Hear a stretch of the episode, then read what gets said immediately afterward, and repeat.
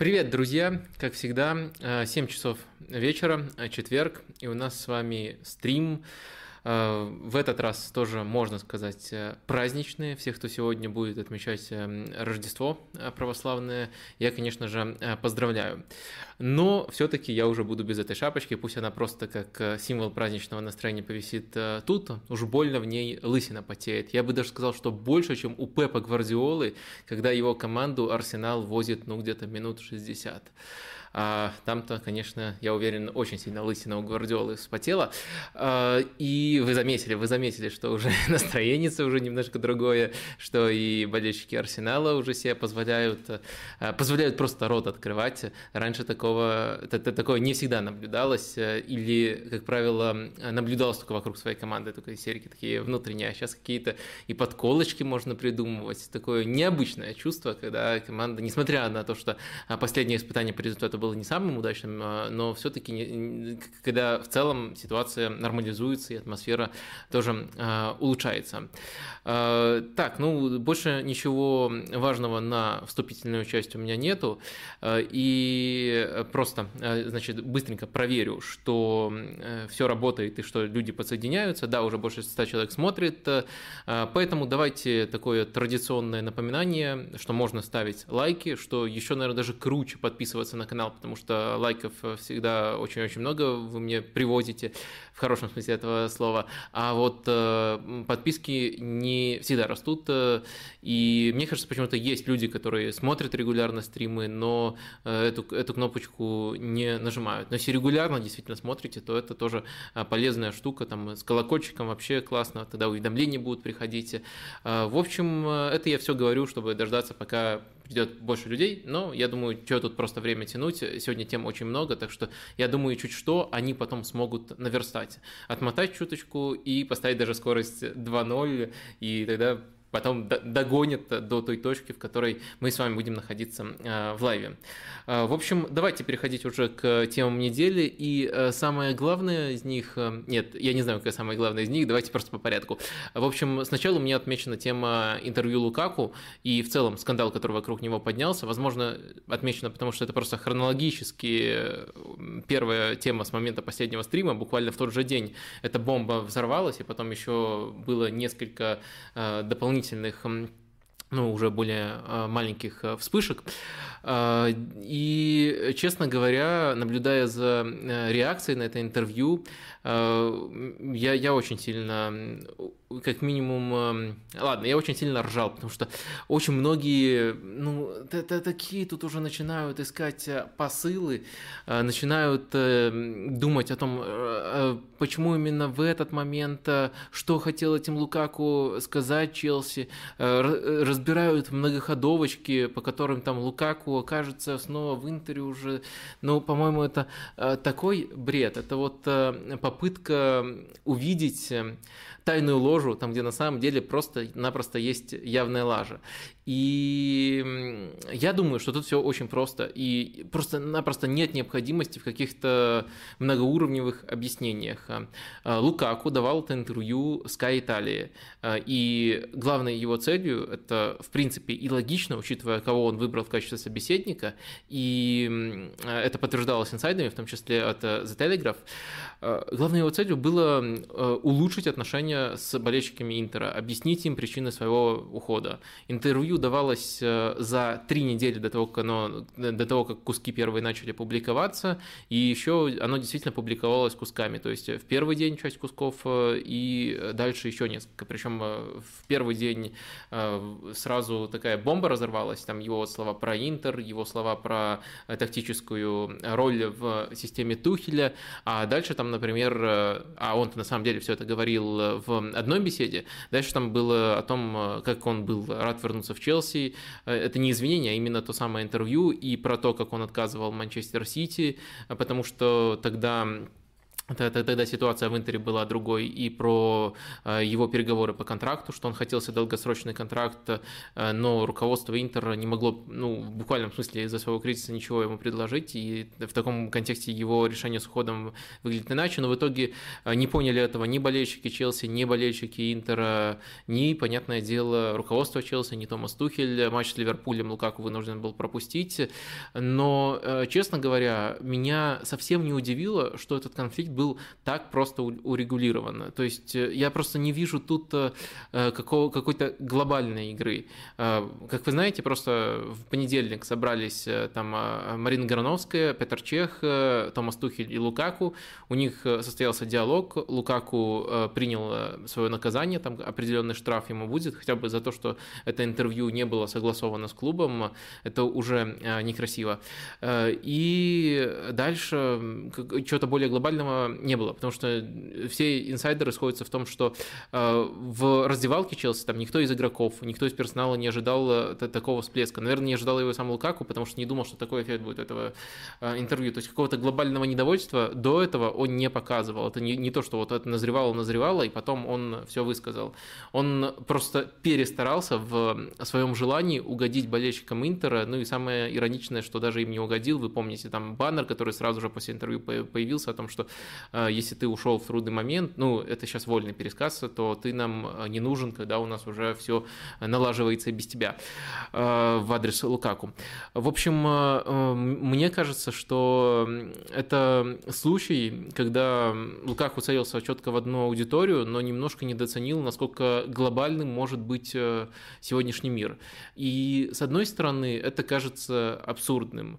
И я очень часто натыкался на такое заблуждение, что сейчас вот каждая строчка э, каждого интервью переводится на абсолютно любой язык, и ничто из подобного не может остаться незамеченным. Я действительно считаю это заблуждением. Далеко не все, что не все даже очень интересно, не все там истории не банальные и очень качественные э, переводятся там с испанского, с итальянского, э, с французского на английский, не говоря уже о том, чтобы переводить их на русский. И в итоге очень часто такое бывает, что только тот, кто погружен в этот контекст, уже там через несколько месяцев после того, какое-то интервью хорошее было э, в издании э, в одной из этих стран, э, какие-то цитаты оттуда приводит, и поэтому ты, ты, ты узнаешь какую-то историю. Так что, честно говоря, это, это не всегда работает настолько прямолинейно, но, видимо, Лукаку недооценил значимость его слов, что вот они не останутся в пределах одной страны. Я допускаю ситуацию, в, в, в которой определенные слова Лукаку, даже игрока такого масштаба, могли остаться в э, рамках той аудитории, в которую он целился. Но, видимо, он перестарался, и э, поэтому их не просто э, ретранслировали абсолютно на весь мир, их еще и трактовали явно не так, как хотелось бы Лукаку. Так вот, поскольку какого-то заговора, каких-то посылов тут нету, какого-то глобального недовольства нету, мне кажется абсолютно логичным, что все, все так быстро было урегулировано. Я думаю, что вопрос Лукаку и потенциального трансфера вообще не будет э, вставать до конца окна, что все тут решено, что он в Челси остается, но вместе с ним остается и более глобальный вопрос. Я, наверное, тут не буду погружаться настолько же детально, как в некоторых других стримах и там в некоторых выпусках Палаты лордов. Играет ли Челси с Лукаку лучше, чем без него? Э, и тут, эм, э, с одной стороны, можно учитывать э, то, что Лукаку нужно время на адаптацию, Тухелю нужно время, чтобы его встроить, и что даже Антонио Конте, наблюдая за ситуацией со стороны, пока он еще не стал тренером Тоттенхэма, говорил о неправильном использовании Лукаку. Но в то же время, если смотреть просто на общую картину с ним и без него, и желательно сравнивать не просто с ним и без него, а с ним и альтернатива, вариант вообще без чистого нападающего или в качестве Хаверса в, в роли э, ложного нападающего, потому что Хаверс в роли ложного нападающего, мне кажется, из всех вариантов на эту позицию лучше всех себя проявляет.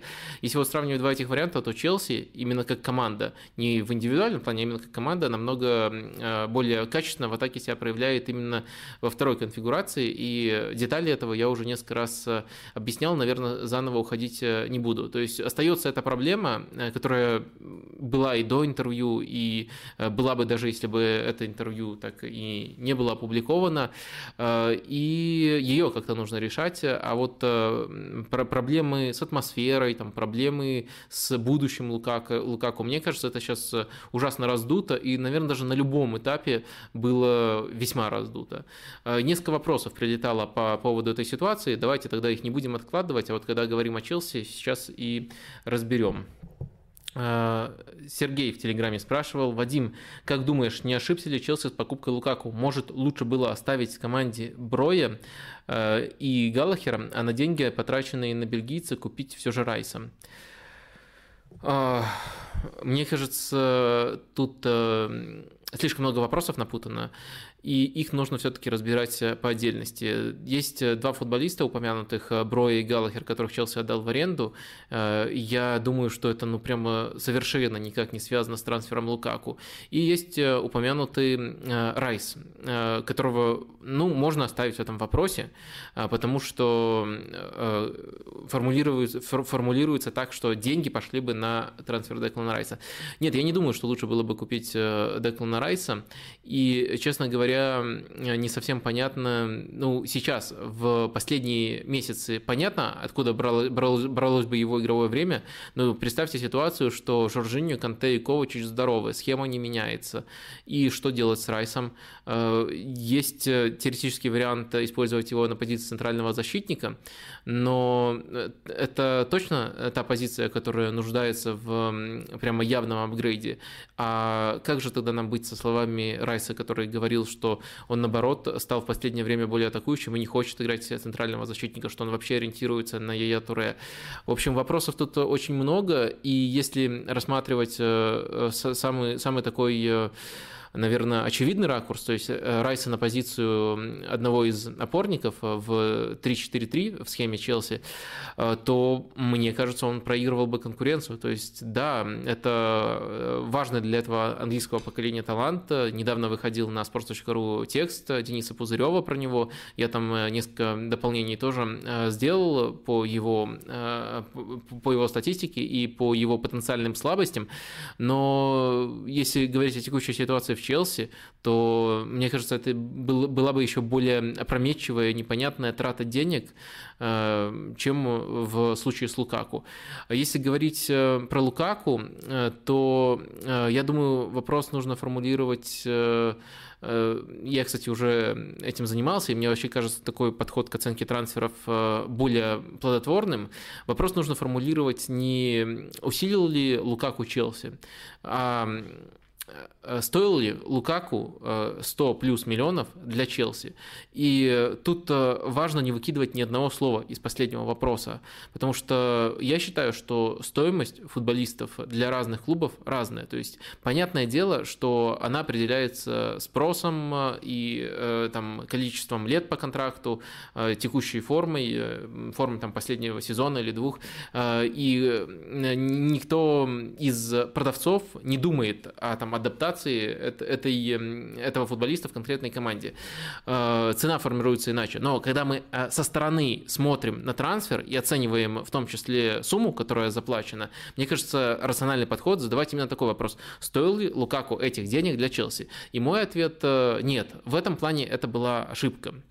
В плане того, сделал ли он Челси сильнее или как минимум гибче, Думаю, да, сделал, и мы еще, наверное, увидим более сильную версию Лукаку в Челси, но э, в любом случае э, очень тяжело улучшить атаку и ничего не сломать принципиальным образом, когда она у Челси и без Лукаку. Э, была настолько качественной, ну, понятное дело, пока еще не на уровне Манчестер Сити и Ливерпуля, но все равно качественной на фоне другой любой команды, и имела за счет э, того, как будет, как в любом сценарии развивалась бы система Тухеля, потенциал для прогресса. И тот отрезок, который был э, у Челси очень яркий, когда Лукаку был травмирован, он как раз таки подчеркнул, что эта система, она развивалась бы даже вообще без чистых нападающих. Так что, если вот очень четко сформулировать вопрос по трансферу Лукаку, то да, я считаю, в этом этом контексте это была ошибка, и конкретно для Челси он таких денег не стоит.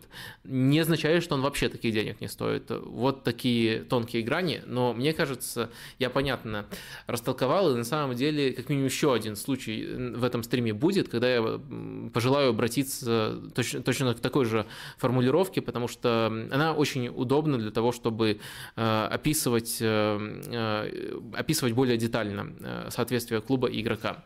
Еще один вопрос тут прилетал человек с никнейм Player1 тоже в Телеграме спрашивал. В свете последнего интервью Лукаку интересно узнать, как клубы могут минимизировать потери от таких действий футболистов посреди сезона, когда они точно не форсируют трансфер. Но на самом деле э, теоретически можно было заподозрить, что Лукаку форсирует трансфер, если бы дата выхода интервью определялась им, потому что там уже трансферное окно открылось. Но да, в итоге мы выяснили, что это никак не форсирование трансфера. И дальше еще дополнительный вопрос, какие клубы э, реагировали неправильно в подобных ситуациях и как э, будет дальше вести себя Арсенал с Абамиянгом. Ведь там тоже ситуация с проступком игрока, хоть и не слишком схожая по сравнению с Челси. А, мне кажется, что а, это действительно очень разные ситуации, и самый простой путь, э, когда действительно было какое-то недоразумение, когда не какая-то а, когда это не система, когда это не какой-то сигнал рынку, а когда это простое недоразумение, и вот его очень, очень легко уладили, и по сути, это, это, этого скандала уже э, практически нет. Э, нельзя сказать, что его вообще не было, и что он никакой отпечаток не, не ставит, или что он э, не был важным, или что там Лукаку сделал все правильно. Но сейчас его последствия, они были максимально быстро потушены, и они были потушены практически, практически бездействием. То есть там, да, штраф определенный был, но когда четко понятно, что клуб не хочет избавляться от игрока, игрок хочет остаться остаться в клубе, э, тогда, мне кажется, это самая простая ситуация. И, с одной стороны, Челси очень рационально тут э, среагировал, мне кажется, правильно. С другой стороны, я не могу сказать, что это трудная ситуация. Вот у Арсенала, опять же, Арсенал расплачивается за свои ошибки раньше с Абамиянгом, и э, это действительно была система, и вот такие очень необдуманные контракты, и пришлось от многих футболистов ждать, ну, просто милосердия, уступков, уступков, которые, на которые они должны были идти из-за ужасного менеджмента именно э, в верхушке клубной. Э, и тут ситуация все-таки другая. Другая она, потому что, во-первых, проступки Абамиянга, они носили системный характер, и мне кажется, что наказание, даже суровое, итоговое, оно вполне оправдано. Ну и во-вторых, э, потому что что с проступком, что без проступка, Бамиянг стал неликвидом, то есть он не интересен рынку, ну, я думаю, вообще. Э, и единственный вариант, при котором он э, снова станет ликвидным, это существенное сокращение требований по зарплате, но у него еще есть больше года по контракту с Арсеналом, и отказываться от, этих денег тоже неосмотрительно. Даже если Арсенал существенно срежет э, сумму. Так что э, я, я, я не могу тут прямо ответить, э, как, какая стратегия оптимальная. Могу говорить только вот про конкретные ситуации. У Челси просто, просто мне кажется, ситуация тут была намного, намного проще. А, ну что, а, давайте, наверное, сейчас э, посмотрим, сколько у вас. О, больше 400 человек. Можете ставить лайки. Как раз достигли той суммы э, прямой аудитории, когда можно об этом смело напоминать. Не забывайте, это действительно помогает развиваться формату. А, наверное, э, эту тему с Лукаку постепенно прикроем. Думаю, тут все достаточно очевидно.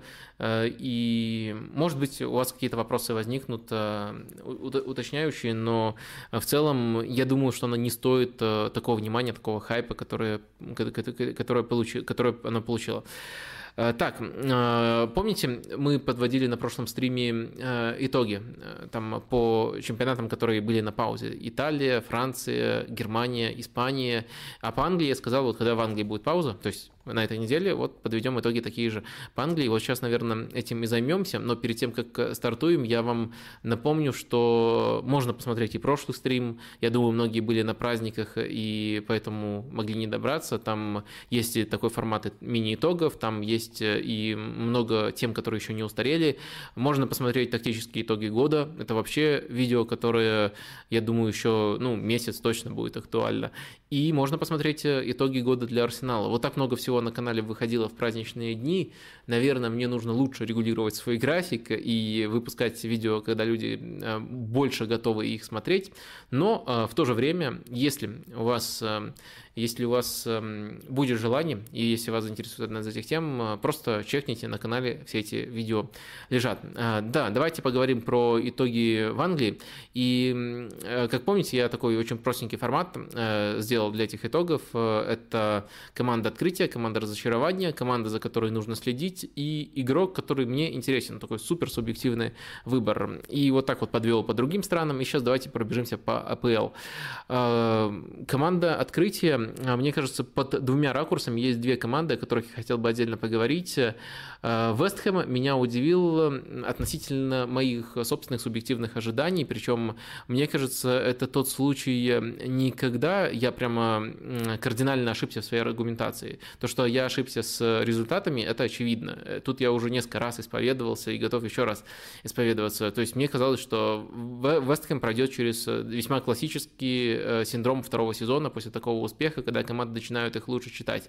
И на самом деле, если погружаться в аргументацию, я не считаю, что я сильно ошибся, потому что действительно мы наблюдали тренд, когда Вестхэм вынудили намного больше владеть мячом, чем это было в прошлом сезоне. И э, что меня удивило, э, и в чем, собственно, для меня открытие, это то, насколько лучше Вестхэм стал себя в такой ситуации чувствовать. Э, во-первых, и схема стала именно в контексте того, что делает Дэвид Мойс, более атакующей, потому что в прошлом сезоне он был более гибок, он чаще выбирал три центральных защитника и пятерку в совокупности, а сейчас 4-2 3-1, э, супер постоянный вариант, буквально несколько раз только от него отходили.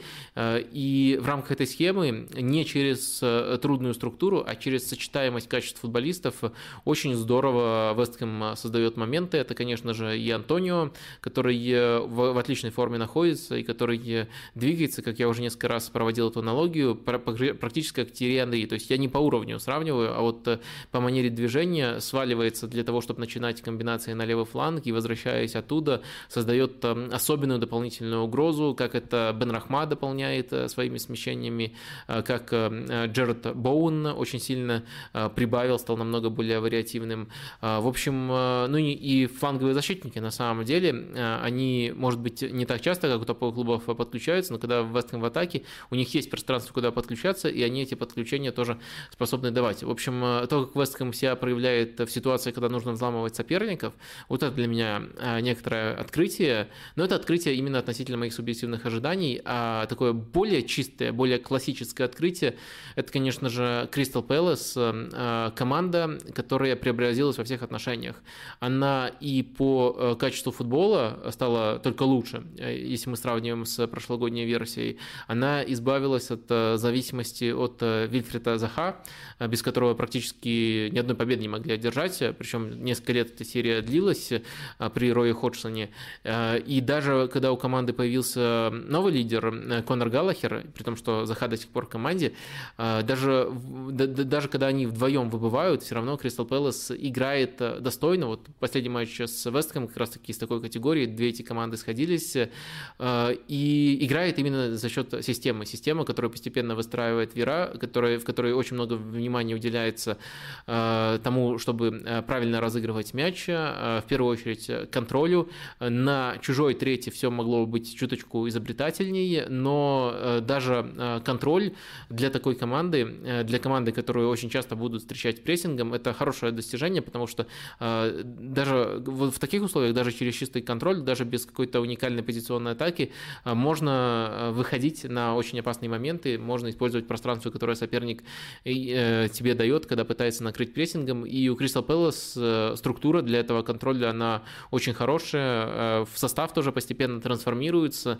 из одного из самых возрастных в лиге достаточно резко в категорию команд, которые склонны доверять молодым игрокам, где и Гехи, и э, Галлахер в этом сезоне очень-очень здорово раскрываются, и это только начало. Э, я думаю, еще напомнит о себе Эзе, есть э, Лисе, которого тоже взяли из чемпионшипа, и это похоже на такую долгосрочную стратегию Пелос, и то, что она привела не к мучениям, потому что мне казалось, как минимум на первых, на первых порах могут быть мучения, и многие многие даже букмекеры э, указывали в претендентах на вылет Кристал Пэлас, то, что она привела к прогрессу достаточно быстрому, это можно назвать открытием. А дальше разочарование Команда, которую мы часто обсуждаем, ну, для меня МЮ главное разочарование. Опять же, э, я предпочитаю отталкиваться не от... Э, ну, вернее, когда я предпочитаю отталкиваться от субъективного, я вас предупреждаю, как было с Вестхэмом. А в целом я предпочитаю отталкиваться от объективных ожиданий, и они могут быть измерены э, тем, что нам говорят перед сезоном букмекеры, которые за это платят своими деньгами. Они могут быть измерены объективными показателями, такими как зарплатная ведомость, которая, в отличие от, например, трансферных затрат, коррелирует коррелирует с результатами. И там и там э, Юнайтед э, должен быть участником чемпионской гонки. А единственная причина, почему они не там, это, э, ну, вернее, э, можно комплекс причин э, объяснить, э, объединить в одно словосочетание, потому что это далеко не единственная причина, там очень много причин, но это ужасное планирование, ужасное планирование своих трансферных ходов и их последовательности, непосредственно их качества, и что потом из этого вышло, то есть состав, который был получен у Манчестер Юнайтед, и, конечно, для меня это это ну, главное разочарование. Я не думаю, что тут нужно э, детально углубляться э, в каждую конкретную проблему, потому что мы очень часто обсуждаем Манчестер Юнайтед. И сегодня, на самом деле, тоже, я думаю, есть повод э, короче, чем обычно, но все-таки поговорить про них. Но это будет уже позже, не в рамках итогов, а в рамках, скажем так, актуальной повестки. То есть, что еще изменилось, а там Юнайтед провел ужасный матч против Вулверхэмптона, проигнорировать это э, тоже не представляется возможным. Идем дальше. Э, команда, за которой нужно следить. С одной стороны, э, в АПЛ, мне кажется, команды, за которыми нужно следить, они избалованы вниманием. Ну, я думаю, что до сих пор не поменялась оценка по, Брэн, по Брайтону и по, по Лицу. Ну, то есть эти команды давно рекомендуют рекомендую, они до сих пор очень хорошие. Еще раньше и в более узком контексте я говорил о Саутгемптоне, и на самом деле там до сих пор Хазенхютель, и там до сих пор, если вам нравится вот э, конкретный тип прессингующих команд, там до сих пор можно за этим следить, и это все актуальные рекомендации. Но если пытаться найти что-то новенькое и что-то, что может, э, причем новенькое во всех отношениях, и что не мелькало так часто в рекомендациях, и то, что отличается от того, что вы уже посмотрели, если слушали слушали старые рекомендации, а, наверное, одну из них вы тоже точно застали, потому что ну, это, ну, ну, ну, это реплики, которые у меня мелькают уже годами. А, вот что, чем-то новеньким будет у нас э, Брэнфорд. Мне э, кажется, что он, эта команда заслуживает э, внимания по ряду причин. А, во-первых, эм, то, насколько они в каждой стадии обучены. Ярче всего это, конечно же, проявляется на стандартах. У Брэнфорда самые креативные штрафные, угловые и просто невероятный объем моментов, которые они создают из аутов. Причем даже когда Занка, защитник, который изначально их центральный защитник, который изначально приходил их э, бросать, э, травмировался, все равно эта угроза не пропала. Сразу несколько, несколько футболистов есть для дальних вбросов, и после дальних вбросов тоже всегда есть какая-то оригинальная задумка. Ну и стандарты более классические, тоже очень опасные у Брэнфорда, можно хотя бы за этим следить. На самом деле это не все, эта команда очень сильна тем, что она а, очень качественно отвоевывает территорию. А, Причем а, отвоевывает через сразу несколько приемов. А, самый простой – это прессинг. А, прессинг очень а, здорово у этой команды отлажен. И второй – это дальние передачи и подборы, то есть вертикальность и подборы. И вот эти два, казалось бы, очень простых приема могут сразу же отвоевать для Брэнфорда территорию. А если они играют уже на чужой трети, тогда они используют уже свое оружие стандартное положение для того, чтобы взламывать соперника. Ну и э, пара нападающих, Бемо, Тони, э, они тоже очень хороши именно вот для такого футбола.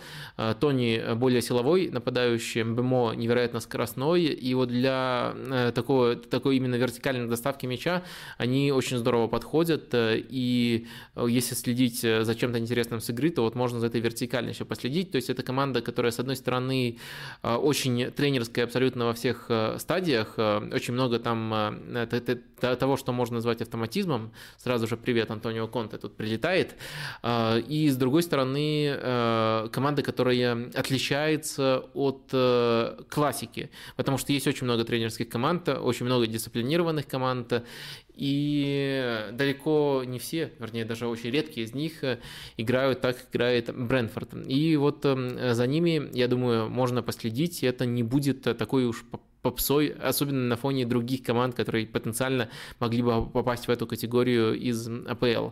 Ну и игрок, э, такой рандомный игрок, которого, которого мне хочется назвать в итогах, часто, наверное, это такой недооцененный и достаточно интересный игрок, он тоже будет из Брэнфорда. Это Кристиан Нергер, э, опорный полузащитник, э, который, э, как мне кажется, проводит очень сильный сезон, и он действительно, мне кажется, недооцененным, и который идеально подходит под такую систему, систему, где очень много подборов, где очень быстрый и интенсивный футбол, и, наверное, в то же время систему, где игра опорников пас не настолько ключевую роль оказывает на действия всей команды, то есть э, не для топового клуба, но вот в рамках футбола Брэнфорда э, он э, практически идеально себя проявляет. При этом я бы не говорил, что с пасом прямо гигантские проблемы, он хорошо пасует на сохранение, и он может дальними передачами начинать быстрые атаки, пасуя в пространство, но это далеко не самый трудный тип паса, как вы, получаете, как, как вы понимаете, но для ситуации Брэнфорда, по-моему, это очень-очень хорошее решение. А, так, а, Давайте э, прервемся на вопросики из чата, тем более вас уже почти 500 человек. Всем спасибо. О, как раз в эту секунду стало больше, чем 500 человек, уже не почти, уже больше на 8 человек. Так что спасибо, что подрубаетесь. Э, ставьте лайки, а я пока уделю внимание вопросам из чата. А, привет, Вадим. Почему так много сейчас центральных нападающих с громким... Э, так мало центральных нападающих с громким именем Холланд, Левандовский, Мбаппе, э, даже, и даже Лукаку уже выглядит относительно слабым. Что говорить про остальных? Бензема тоже слабый. Синий под газон загнались. Последнюю фразу не понял, но Бензема тоже слабый. Бензема слабый. Бензема входит в топ-2 лучших футболистов планеты, сейчас э, слабый. Но э, про э, нападающих с громким именем э, в целом я согласен. Я просто не, не, не понял ваших примеров. И э, не, да, те, кого называли до Бензема, далеко не все чистые нападающие. И Бензема слабый. Но Бензема слабый. Блин, кто тогда сильный? Вообще из футболистов, не только центральных нападающих Бензема слабый. Э, но э, с тенденцией я согласен, и это повод э, просто открыть ролик с трендами года. Там я отдельно разбирал, легко по тайм-коду даже найдете, можете все не смотреть именно про центральных нападающих. Вадим, как можно было слить Инсини, он же еще в порядке. Ну, тут важно понимать, что у Инсини очень трудные отношения с э, болельщиками, что он очень много денег требовал с болельщиками Наполи. Несмотря на то, что он неаполитанец, его поведением далеко не всегда были довольны. И а, к нему, наоборот, э, со стороны болельщиков э, планка всегда была выше, и регулярные конфликты случались, так что тут не только футбольное расставание. Э, если говорить о его вероятном пункте назначения, он может оказаться в Торонто, то действительно рановато ему туда, в порядке еще. Я небольшой его фанат, мне кажется, он слишком индивидуальным игроком, который не обязательно улучшает именно качество игры всей команды, но таланта у него достаточно всегда было. Э, если вас интересуют э, детали этой истории, то можете подписаться на э, канал про Наполи в Телеграме. Сейчас я еще раз... Он, он просто называется «Наполимания». Там э, Леша Симченко очень подробно рассказывает про Наполи. Я думаю, в, русском язычном, в русскоязычном пространстве нет более помешанного на этом клубе э, человека. И там э, это, этот, это многосерийка с Инсини тоже достаточно подробно раскрывалась. Эм, можно ли говорить, что в этом сезоне голландский чемпионат и португальский чемпионат сильнее французского? Э, можете говорить все, что угодно. Я, я так не думаю. Так.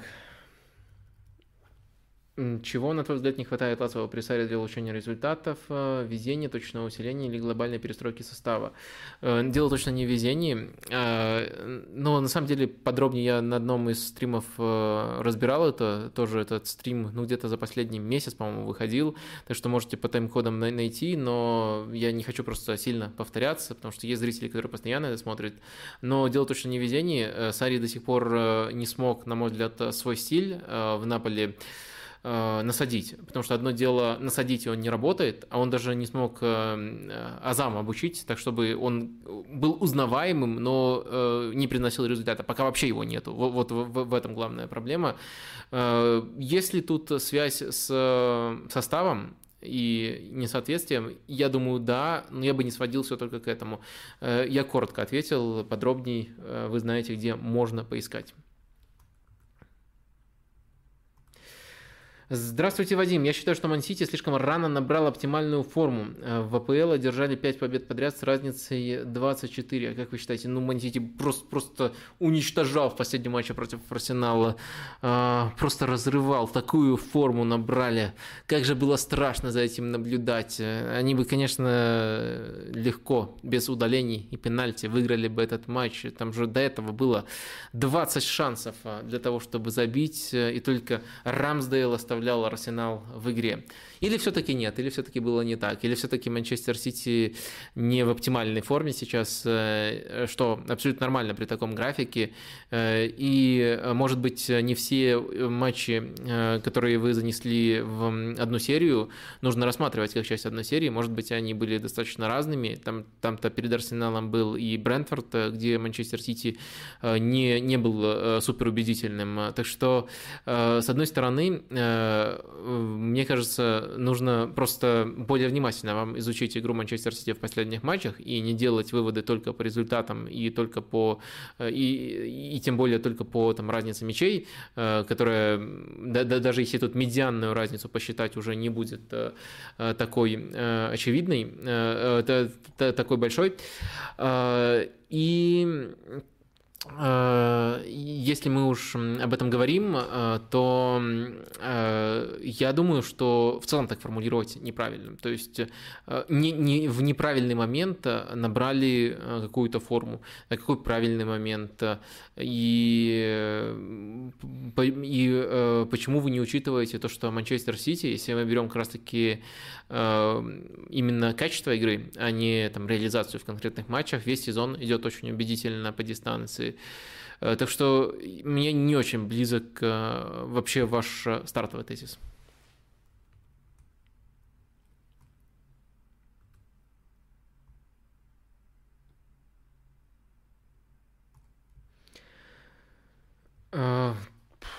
Ох, какой вопрос странный. Интересно мнение болельщика Арсенала. Уход каких игроков из клуба выглядел некрасиво, помимо Косельни.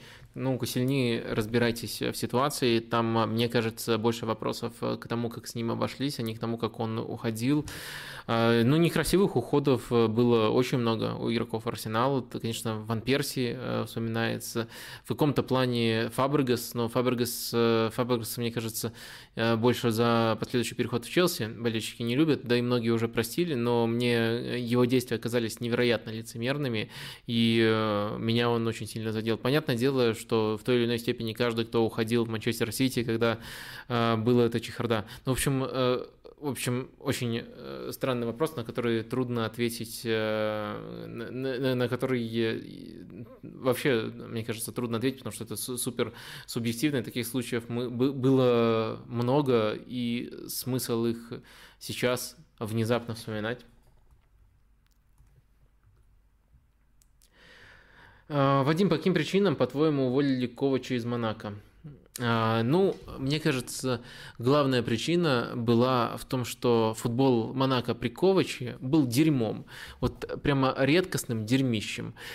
А, и тут надо уточнить, что я имею в виду, потому что снова начнут рассказывать там как про Севилью, только через несколько лет дойдет, что Севилья играет очень эффективно, но очень скучно. Но вот про Монако можно сказать э, во, во многих вещах то же самое. А, и, наверное, оттолкнуться можно от тоже, так, так уж получается, что вы задаете такие вопросы, где действительно можно упомянуть какой-то из старых роликов. Я делал отдельный ролик про Монако еще в конце прошлого сезона, можете тоже его глянуть. А, и там раскрываются плюсы и минусы. И Монако, если очень коротко, очень эм, надежная, достаточно надежная и организованная с точки зрения оборонной команды. Это отчасти заслуга Ковача, отчасти э, его сочетаемость с составом. То есть у, у него не, самые, не самая смелая манера, но в то же время футболисты готовы были отрабатывать в этой манере до упора, и ему удалось сделать достаточно надежную с точки зрения допущенных моментов команду. При этом э, в позиционных атаках у Монако, с одной стороны, есть структура, с другой стороны, по-моему, это самая скучная и стерильная структура вообще во всей Европе. То есть там нет ответа на то, как из этого родится что-то, кроме контроля. И Монако находится именно в той категории Э, команда, э, против которых э, можно закрываться, можно парковать автобус, и если ты ставишь их вот в такую ситуацию, то не совсем понятно, хотя там действительно все достаточно дисциплинировано, структурировано, не совсем понятно, как из этой достаточно во всех отношениях трусливой структуры атакующей можно создавать моменты. Она и по соотношению футболистов в каждой линии достаточно, достаточно консервативна, и по количеству обострений, которое позволяется делать футболистам в этом футболе, отчасти это можно было сравнить с самыми худшими отрезками Луи Вангала в Манчестер Юнайтед, вот если вам нужен такой большой ориентир. И эта структура, с одной стороны, помогает э, делать команду еще более надежной без мяча, потому что когда ты в такой безопасной структуре находишься и теряешь мяч, ты можешь быстро накрыть соперника и вернуть себе мяч, но в то же время ты не приближаешь себя к провоцированию ошибок, ты не приближаешь себя к созданию моментов. И э, вся, все это, э, скажем так, глобальная закрытость рисунков матчей Монако э, с игры, вот именно позиционная оборона, переходные эпизоды, позиционная атака, э, все сводилось к тому, что Монако и сам надежен был, но и был очень стерилен, когда владел мячом. А, сводилось к тому, что Монако был очень зависим от голов со стандартов, а особенно для того, чтобы раскрывать немножко рисунок матчей, а для того, чтобы делать картину, где Монако может э, немножко контратаковать. И в прошлом году стандарты у них залетали. Это не было полной случайностью, потому что там и отдельная работа велась, э, и много очень вариативных исполнителей было, одним из которых являлся как раз-таки Александр Головин. Э, может быть, кстати, пускай он не всегда играет, но когда играет играет, может быть, даже лучше исполнитель стандартов Монако. Э, и такая супер угроза, как Марипан, э, была в штрафной, и розыгрыши э, периодически достаточно интересные встречались. Но в то же время нельзя, наверное, ни одной команде нельзя закладываться на прямо поток, настолько большой поток, там 20 плюс голов со стандартов в прошлом году было у Монако, нельзя так сильно закладываться на такое количество голов от, э, со стандартов, это во-первых. А во-вторых, э, для Монако двойной проблемой было то, что они еще от этого так сильно зависели. Потому что если другая команда лишается десятка мячей вот не, со стандартов, вот все правильно делают, но не залетает так, как залетало в прошлом сезоне, это тоже будет неприятно, но когда есть другие инструменты для того, чтобы открывать игры, это не будет критической проблемой. Для Монако это было критической критической проблемой. И это ушло по сравнению с прошлым сезоном. А, и мне кажется, Монако на самом деле не супер разная команда в этом и прошлом году. Но вот э, из-за э, такого, так, такого аспекта, из-за такого подхода, который все-таки я считаю трусливым и очень скучным точно для, для, для просмотра. Э, и вот из этих деталей, мне кажется, постепенно все у Ника Ковача разладилось.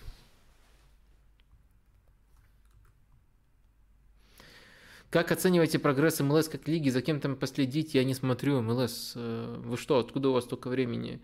Э, посмотрите сначала, ладно, я не буду навязывать, что, что я смотрю, но я просто никогда не говорю о лигах, э, о игроках, которых недостаточно видел. Либо я смотрю это регулярно, либо я отдельно для чего-то это изучал, только тогда я могу высказать свое мнение.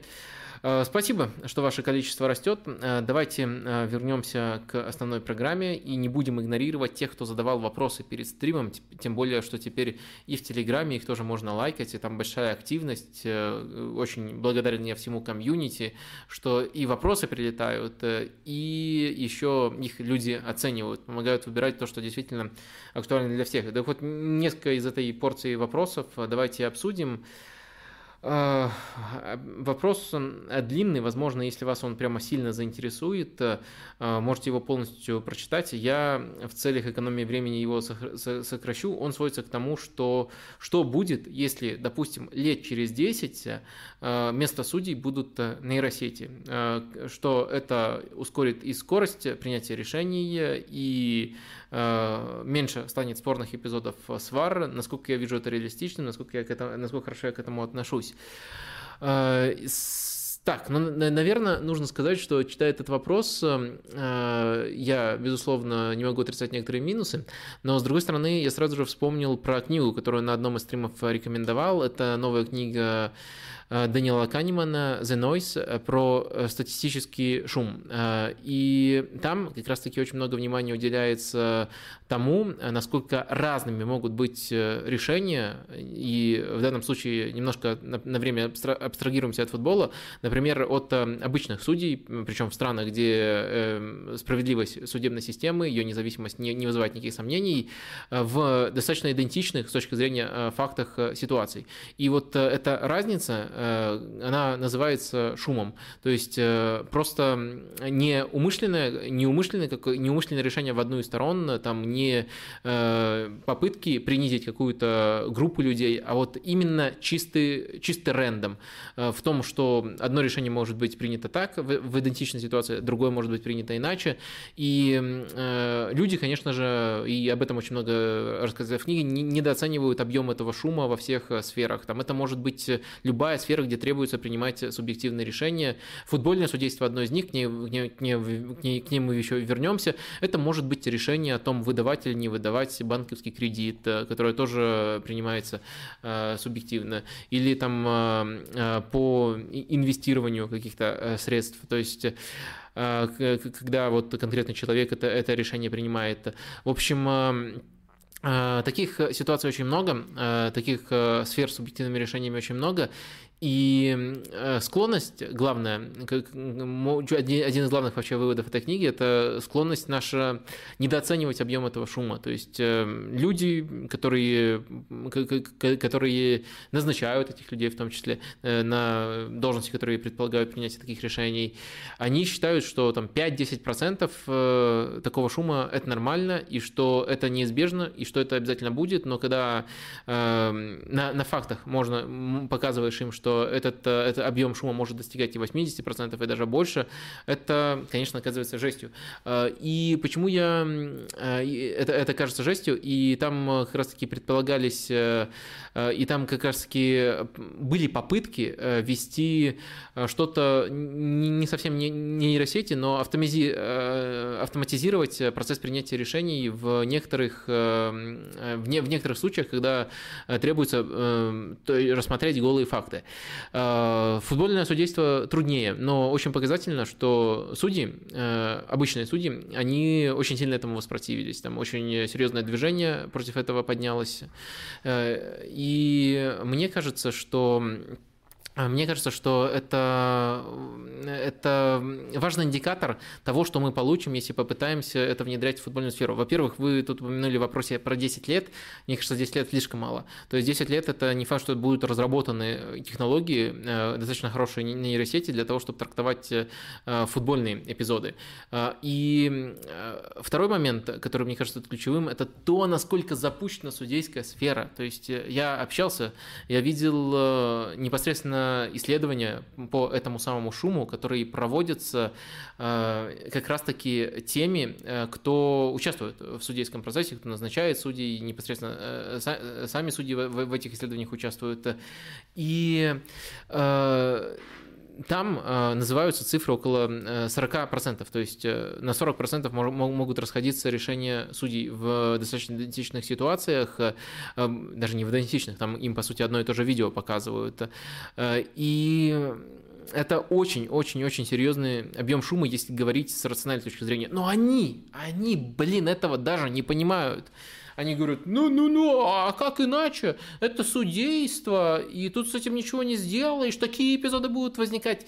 Если у вас такой большой объем шума, это означает, что вам либо с правилами нужно что-то делать, э, э, либо с донесением до, до судей этих правил, потому что это ненормальная ситуация. Это не э, там, два или более там, профессионалов расходятся просто во мнениях, и оба мнения уместны. Это просто нездоровая ситуация, ситуация, и она даже сейчас, без всяких нейросетей, наблюдается.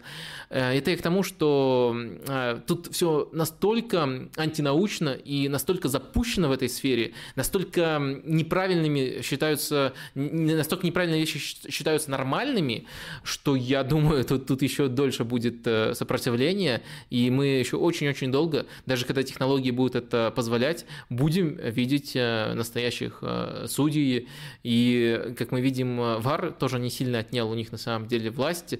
Э, и это тоже не последний фактор. То есть один, одна из главных мотиваций э, у людей – это просто то, что они теряют власть. Э, и это не обязательно говорит о чем-то коррупционном, что вот они за счет э, своих, своих принятия решений могли на что-то влиять и за это получать какой-то дополнительный доход. Это просто говорит о психологии человека, что у них была власть на принятие этих решений, сейчас эту власть у них забирают, и это всегда будет вызывать сопротивление.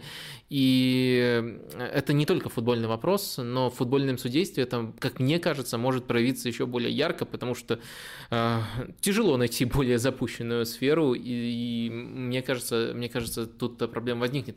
А, что касается моего отношения, а, ну, понятное дело, что немножко тяжело все это сейчас в голове сопоставить. Э, я очень примерно понимаю э, возможности нейросетей. Я э, представляю, какими они будут становиться и с какой скоростью они будут, тоже примерно представляю, с какой они скоростью будут развиваться. Я в этом не вижу ничего невозможного, хотя тяжело такие вещи говорить, не пощупав саму технологию. И пока тут действительно нужно много, много допущений делать. Но в целом я, я был бы не против, но я в это не верю, потому что вот у меня такие серьезные серьезные опасения есть относительно э, судейской сферы. Не, там, не конкретно какого-то судейского российского корпуса, а вот именно э, всей э, профессии. Мне кажется, мне кажется, она очень сильно запущена вот именно в плане, в плане того, как принимаются нововведения.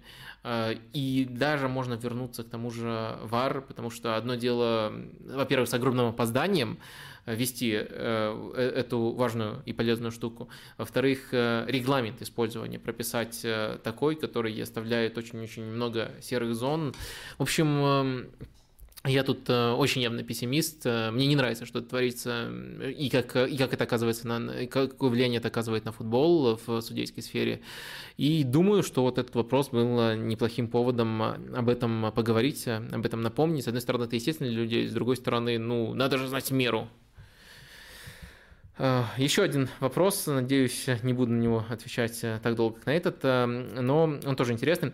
Давид Мартынов спрашивал в Телеграме, у меня вопрос по прессингу ЕПЛ. А почему одни команды умеют конвертировать прессинг в быстрое создание опасных моментов, далеко ходить не надо Ливерпуль, а у других прессинг не приводит к ощутимым прорывам в созидании в атаке? Калешин объяснял как-то, что Саутгемптон и Лиц исповедуют разный подход к прессингу, но на выходе, на мой взгляд, результат один. Команда играет ярко, но бестолково. А, что такого в построении прессинга делает Клоп, чего не делают Хазенхютель и Бьелса? Ну, главный совет вам, смотрите, смотрите матчи Саутгемптона, элита. Сколько я раз вас просил не делать выводов по результатам. И дальше, ну, вы очень расплывчатое применяете, играют бестолково, но Э, играют ярко, но бестолково, э, это вы про прессинг, либо про всю игру. Если про всю игру, то, ну, э, мне кажется, вы не учитываете ресурс этих клубов. Относительно своего ресурса они играют, на мой взгляд, хорошо. Они играют и смело, и результат у них, на самом деле, у той и другой команды есть, особенно если смотреть дистанцию больше одного сезона. Но это, это, это уход в сторону. Самое главное, смотрите матчи, потому что, ну, ваши наблюдения, но они никак не сходятся с действительностью. Саутгемптон в этом сезоне АПЛ э, по ударам, нанесенным э, после э, высоких отборов, то есть отборов именно из прессинга, на втором месте находится после Ливерпуля. 30 у Саутгемптона и 32 у Ливерпуля таких удара.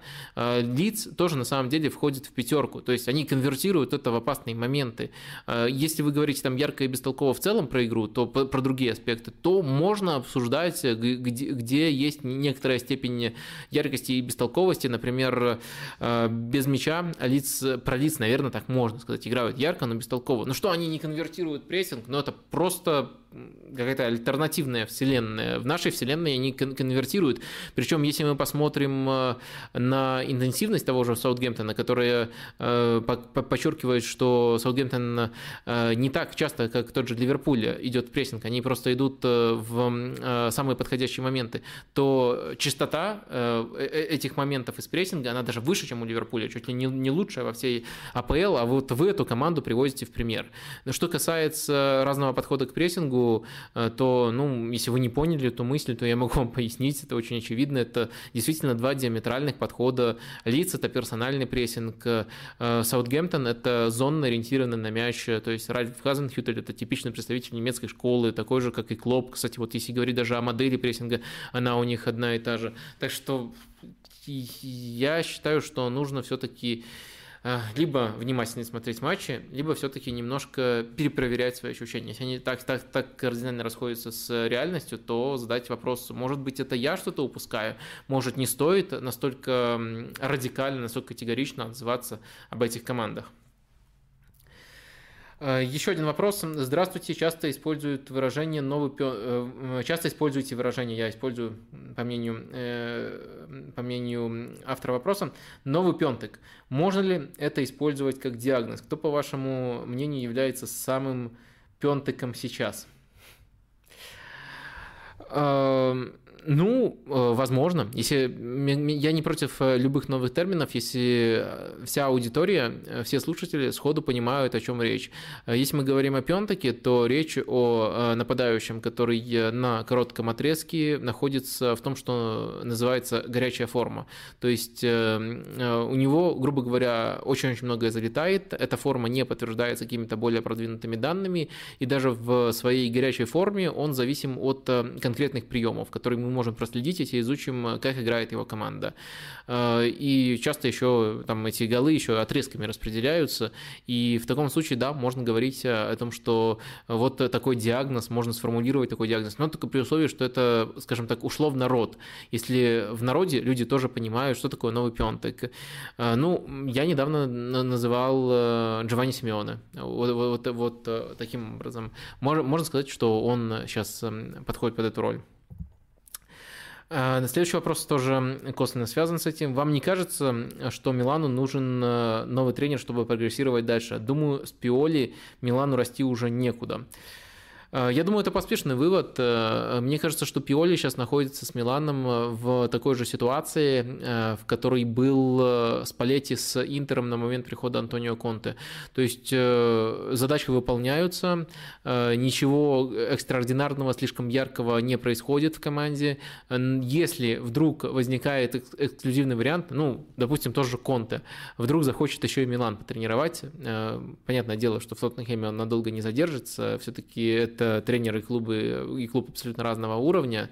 Кстати, недавно, не, не, недавно прочитал, как один болельщик Челси, это на самом деле очевидная мысль, но он все-таки ее сформулировал, причем ярко сформулировал, назвал Тоттенхэм кладбищем тренеров Челси, кладбищем бывших тренеров Челси, действительно, это же так хорошо подходит, и вот, может быть, все-таки эм, Антонио Конте выберется из своей могилы и еще кого-нибудь э, потренирует, э, и, может быть, это будет Милан, вот тогда можно на такого тренера променять. Но просто убирать, просто и потому что прекратился прогресс, это неправильно, потому что я считаю, что прогресс не прекратился. Э, в начале этого сезона Милан выглядел очень интересно. Мне кажется, в прессинге был явный прогресс, и Э, очень многое разладилось э, из-за травм. Мне кажется, что Пиолли по-прежнему делает очень достойную работу. Понятное дело, что есть узкая категория тренеров, которые просто лучше, э, которые, которых можно звать, там, не глядя на твою текущую ситуацию в клубе, практически не глядя на текущую ситуацию в клубе. Но точно не назрело то время, когда нужно задумываться и там, выносить вердикты, что, возможно, пора ему нет, я, я не думаю, что такая сейчас ситуация в Милане. А, так, а что я а, точно думаю, это то, что у нашего спонсора, не, не думаю даже, а знаю, что у нашего стрима есть э, спонсор, это букмекерская компания Лига Ставок. Им по традиции говорю спасибо, а вам расскажу о э, глобальной акции, грандиозной акции, которая сейчас у них э, проводится. Она называется большой, джекпот «Большой куш». Что конкретно нужно вам знать об этой акции, кроме того, что тут призовой фонд более 400 миллионов рублей? В ней могут принять участие буквально все, кто зарегистрирован на сайте э, или в приложении э, Лиги Ставок. Нужно э, просто делать ставки, и абсолютно все участники, абсолютно все пользователи, которые делают ставки, становятся автоматически участниками этой акции. И дальше там есть ежедневные, еженедельные и ежемесячные розыгрыши, в ходе которых вот этот призовой фонд больше 400 миллионов рублей и будет разыгран. А при этом на этом, э, при этом еще это будет, будет не все, а потому что в декабре 2022 года будет самый большой розыгрыш, как раз таки вот в месяц, когда стартует чемпионат мира в Катаре, там будет 50 миллионов рублей, даже более 50 миллионов рублей в этом розыгрыше. Э, так что вот если вас заинтересовало, э, может быть эм, особенно актуальным вот в праздничную пару, потому что для кого-то это может стать дополнительным э, подарочком таким. Если вас заинтересовало, то заглядывайте. Детали и ссылочка есть в описании. Такая акция действительно сейчас проводится, хотя я думаю, вы об этом уже давно знаете, особенно постоянные зрители стримов. Э, давайте, давайте, наверное, э, следующей темой разберем Краснодар. Э, Краснодар и отставку Гончаренко. Честно говоря, очень много у меня тут мыслей, даже не знаю, с чего начать. Первое, когда я утром увидел эту новость, она меня просто шокировала. Первая мысль была о том, что, пожалуй, это такая классическая ситуация, когда есть результаты, которые намекают на то, что уволить тренера пора бы, что особенно с, с такими инвестициями перед текущим сезоном, хотя также есть информация, что Гончаренко в трансферах не принимал активного участия. Но если говорить о результатах, вот классическая ситуация, когда результаты говорят одно, продвинутые метрики говорят не просто другое, а прямо радикально другое. И э, по сути, э, вот эта ситуация при прочих равных э, может проверить, э, что приоритетно, что для человека, который принимает решение, понятное дело, что в Краснодаре такое решение может принять только Сергей Галицкий, э, что э, для него важнее, является ли этот человек рабом результатов или он все-таки больше ориентируется на качество игры. Я думаю, что вы и так в курсе основных эм, основных э, тенденций, связанных с продвинутыми метриками Краснодара. Э, в зависимости от того, какую модель смотреть, эта команда либо на втором месте за «Зенитом» э, именно по качеству футбола, либо чуточку ниже, но точно не на своем. И даже если вы не, особо не заглядывали в эти метрики, то вы можете вспомнить пенальти Краснодара в этом сезоне, проблему с пенальти, и просто подумать, насколько сильно могло бы отличаться положение Краснодара, если бы они просто забивали пенальти, И я, я, конечно, понимаю, что сейчас есть такие мостаки подгонять выводы под результат и говорить, что если команда не забивает пенальти, то это, демонстр... это как-то ретранслирует какую-то психологическую неуверенность, которую им отсылает тренер, что в этом виноват тренер. Но нет, это просто пенальти, и мне кажется, что это абсолютно не задача тренера там, показывать футболисту, как нужно э, ставить ногу, когда ты бьешь пенальти. Это абсолютно э, это, это абсолютно не задача тренера объяснять игроку, что есть два варианта – забить пенальти и не забить. И что вариант забить пенальти, он как бы лучше, чем вариант не забить пенальти. А, мне кажется, что это прямо один радикальный, э, одно радикальное направление, которое вот подчеркивает, как не зависящие напрямую от тренера обстоятельства э, и достаточно аномальные э, по любым меркам, э, очень сильное влияние оказывали на тот результат, который мы получили. Вот это была моя первая мысль, но если мы учтем всю информацию, которая появилась с тех пор, выяснится, что ситуация труднее. И действительно, если бы это была классическая ситуация увольнения за результатом и там, игнорирования качества игры, то мы бы скорее говорили об увольнении, которое случилось сразу после, ну практически сразу после завершения э, первого этапа чемпионата России, э, после ухода команд на паузу. Но с тех пор прошло уже несколько недель, а решение э, было принято только сейчас. И появляются новые, все, все, все новые факты о более реальных мотивах, и они, наверное, в каком-то смысле даже более интересные. Хотя вот мне кажется, что, скажем так, эм, такое качество игры, оно оно в правильных условиях, э, если бы там, допустим, Тони Блум, владелец э, Брайтона, принимал решение, э, который четко ориентируется на данные, если бы Майкл Эдвардс, допустим, вот еще один хороший пример, и может быть более известный вам, из Ливерпуля принимал решение, оно бы, такое качество игры в любом случае защитило бы тренера. Но все-таки давайте будем честны, по крайней мере, честны с той информацией, которая нам доступна, и будем учитывать абсолютно все факты. Другие мотивы при приписывают Галицкому. Э, два основных из них – это конфликт, который случился с э, Гончаренко из-за увольнения одного из его помощников, э, то, как он потом не отвечал несколько дней на звонки, начал игнорировать руководство. И второй мотив – это стиль игры, которым Гончаренко не был, которым, простите, Галицкий не был доволен.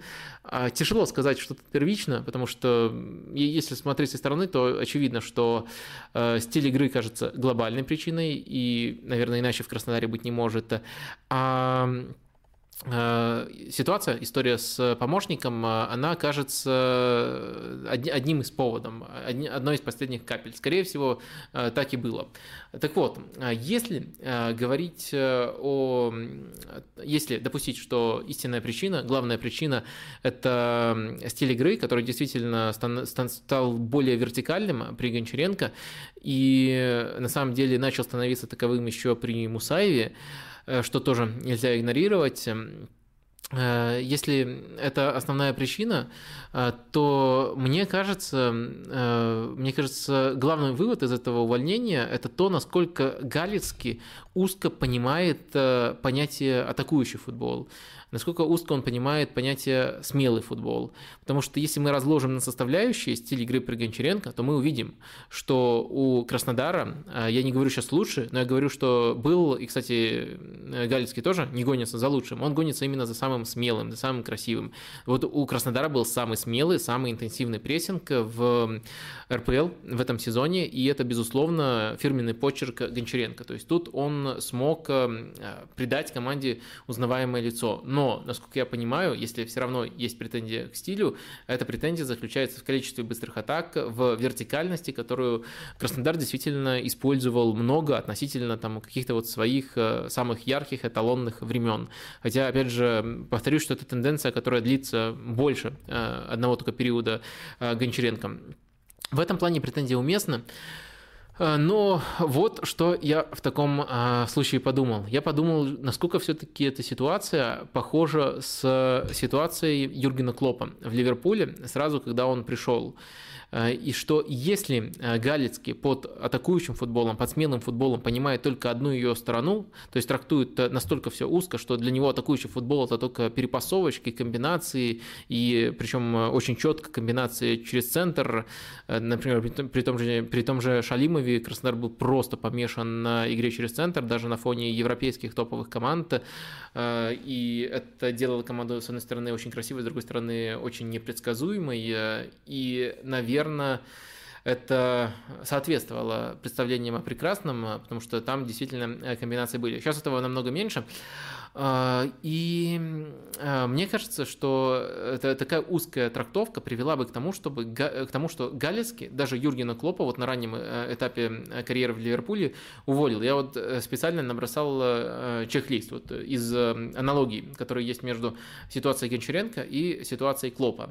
Во-первых, оба сделали команду сразу узнаваемой. Я отлично помню первый матч против Тоттенхэма у Ливерпуль, в Ливерпуле у Клопа, и там уже сразу же преобразился пресс прессинг, он все еще был именно смелым, а не обязательно там цельным, не обязательно отлаженным, но он был смелым, за эту смелость наказывали, и в Краснодаре такая же узнаваемость э, тоже появилась, это видно и через цифры, это видно и через матчи, если их смотреть внимательно, а не только те ситуации, когда Краснодар владеет мячом.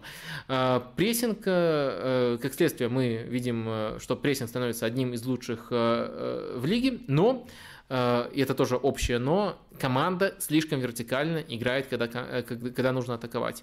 У Ливерпуля Юргена Клопа позиционные атаки, э, все возрастающее влияние Трента, это все начало появляться на второй, третий сезон дальше развиваться.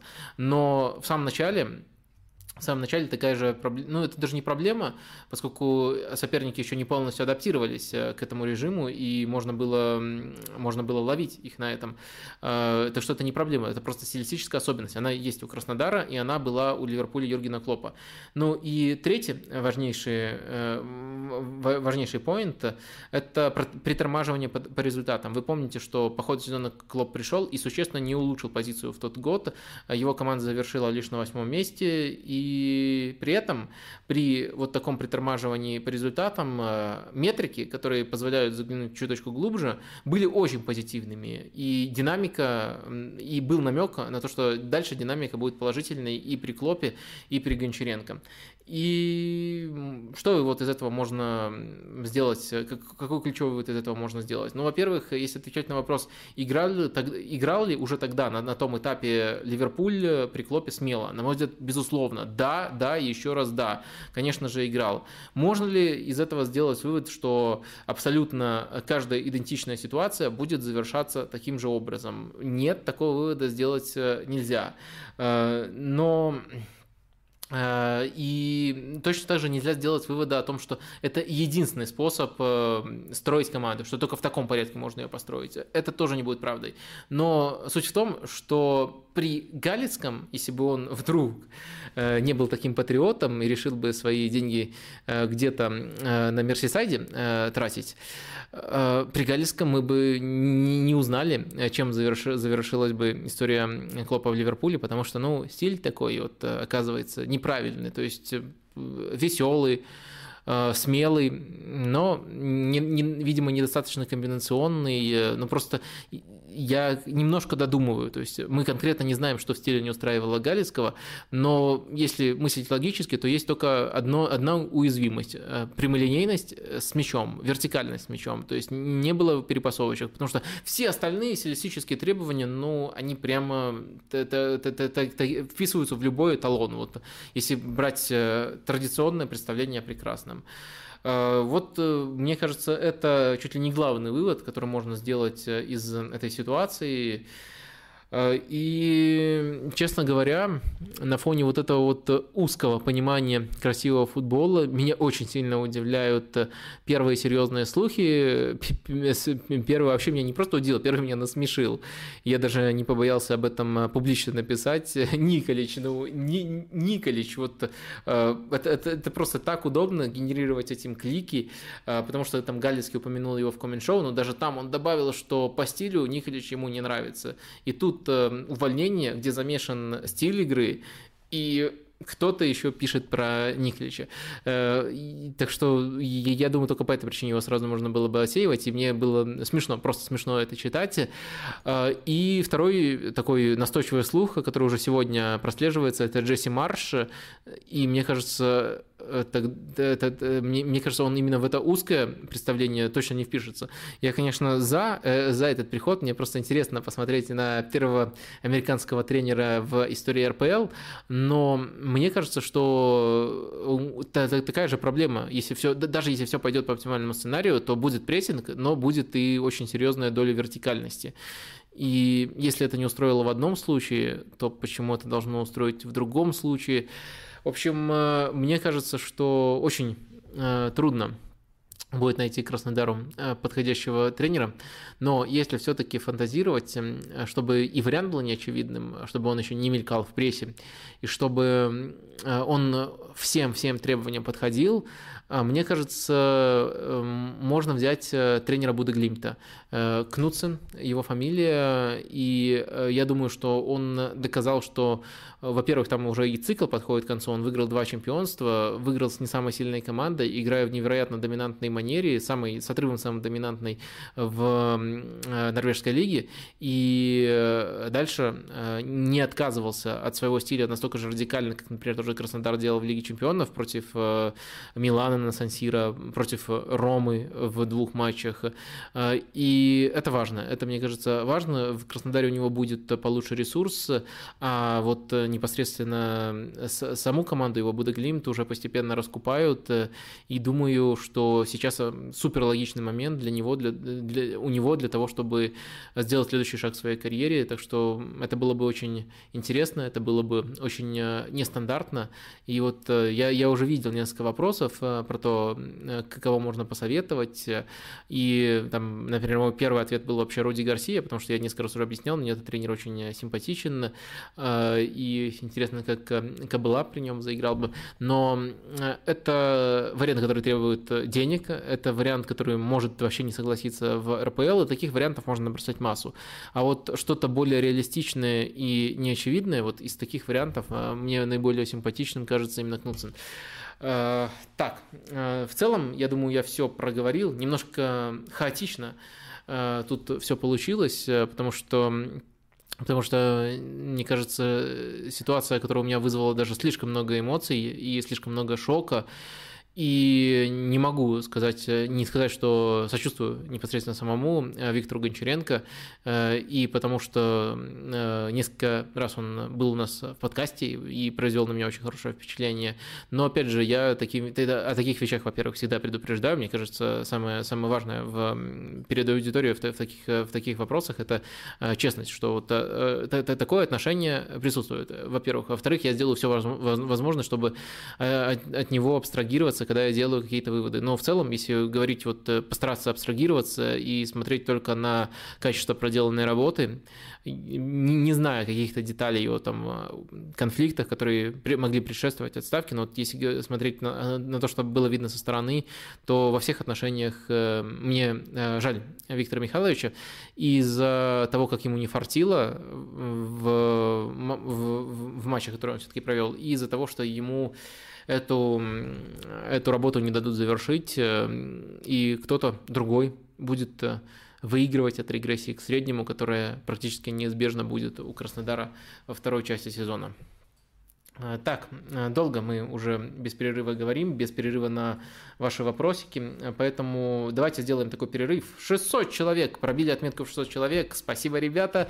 Э, ставьте лайки, подписывайтесь на канал, это все очень-очень полезно, это помогает развиваться мне и, и самому формату на самом деле тоже. Так, где тут ваши вопросики? Так, про судейство еще ВПЛ один вопрос. Ну, вы просто, мне кажется, в, в последний тур упираетесь. Я бы не выделял какую-то одну лигу, но проблемы в целом есть, и я постарался, постарался их резюмировать. Так, э, что у Гончаренко с башкой? Вы же с ним общались, Капучино и Катенечо. Я, я, честно говоря, не знаю, как ответить на ваш вопрос, потому что он максимально неконкретный. Если вы говорите о моем общении, о моем опыте общения, это, как раз-таки наоборот максимально а, максимально рациональным и прагматичным, хладнокровным человеком с аналитическим складом ума предстал Гончаренко перед нами всеми, потому что Э, потому что могу сказать, что все, что мы записываем, мы в итоге без монтажа выкладываем э, в итоговый выпуск. То есть э, у вас примерно столько же информации. И думаю, вы согласитесь, что именно таким у нас в подкасте был Гончаренко. Но какие-то истории все-таки у него периодически случаются, которые связаны в том числе с психологией. Я просто тут, скажем так, не лучший человек для того, чтобы предоставить какой-то ответ и тем более поставить удаленный диагноз. Я думаю, даже профессионалы не ставят удаленный диагноз, я тем более. В чем причина провала Леванта? Кто из нынешних игроков этой команды может усилить другие клубы? А причина провала Леванте в том, что эта команда несколько лет при Пако Лопесе, которого как раз-таки по ходу этого кризисного года уволили, э, несколько лет обладала одной из худших оборон Ла Лиги. Э, и играла в невероятно открытый футбол и компенсировала это, во-первых, э, качественной атакой и достаточно неплохой реализацией. И в один сезон, в совокупности, мне кажется, качество игры Леванта и в этом сезоне, и в те сезоны предыдущие, этого открытого рисунка, вертикального рисунка, Э, при том, что у, у них не было какого-то уникального прессинга, но у них э, с мячом очень вертикальная и интересная комбинационная игра всегда присутствовала, и очень тонкие решения по ходу матча Пако Лопес часто принимал. Э, вот и в этот сезон, и в прошлый сезон этого рисунка игры, я думаю, хватило бы для того, чтобы остаться, вот именно если говорить о качестве игры, потому что в этом году там ситуация практически безнадежная именно по очкам. Но в этот год абсолютно все аномалии сошлись против них, и да, наверное, когда ты аутсайдер и играешь в таком такой открытый футбол, ты зависишь от того, чтобы как бы вот чего-то такого не случилось. Но тут прямо не что-то случилось, а, а аномальная, а, а, аномалия не, просто относительно прошлых сезонов, но и относительно любой другой лиги. Любой другой лиги и любого другого клуба случилось. Самое главное, конечно, это аномалия у своих ворот, непосредственно у своей штрафной. Защита всегда была достаточно дырявой, но в этот раз к самой дырявой защите защите в Ла Лиге добавились самые э, худшие по шот-стоппингу вратарей. Там э, два кипера меняется у Леванта по ходу этого сезона. На самом деле даже три, учитывая, что в ворота становился Рубин Везо, центральный защитник. Кстати, надо его чаще пробовать. Мне кажется, он лучше этих вратарей. Э, и Оба демонстрируют прямо ужаснейшую форму именно в плане отражения ударов, э, и этого раньше не было. При этом сама защита, она э, хуже всех по допущенным моментам, и это еще на плохое отражение, намного ниже среднего от вратарей умножается, и в первую очередь э, именно оборонительная сторона их показателей тащит их сейчас вниз. В атаке все не так плачевно, но раньше за счет своих исполнителей Леванте мог на некоторый, на некоторый overperformance рассчитывать. Сейчас его нету. Но основная проблема, конечно, в защите и вылетит э, Леванте из-за дырявости вратарей и из-за того, что э, уже не первый год э, игнорировали за счет своего смелого стиля, где-то оправданно игнорировали, поскольку это компенсировалось атакующими действиями, где-то неоправданно игнорировали, потому что это было слишком плохо. Вот это вот оборонительную дыру.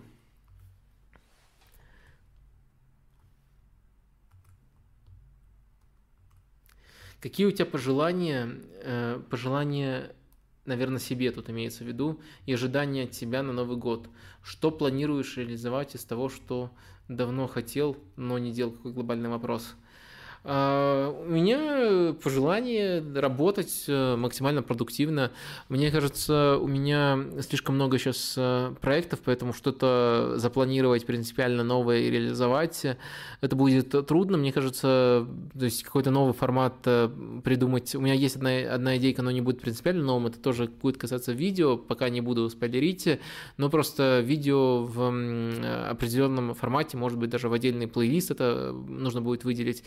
Э, в общем, каких-то сверхновых форматов нет, но в старых эм, работать максимально плодотворно я собираюсь. Мне кажется, что можно еще плодотворнее работать, можно еще эффективнее распределять свое время. Постараюсь в новом году это делать. А так, я, я не любитель давать обещания себе 31 декабря, а потом Э, начинать их э, исполнять сначала со следующей недели, потом еще на одну откладывать, и потом еще и так до следующего 31 декабря.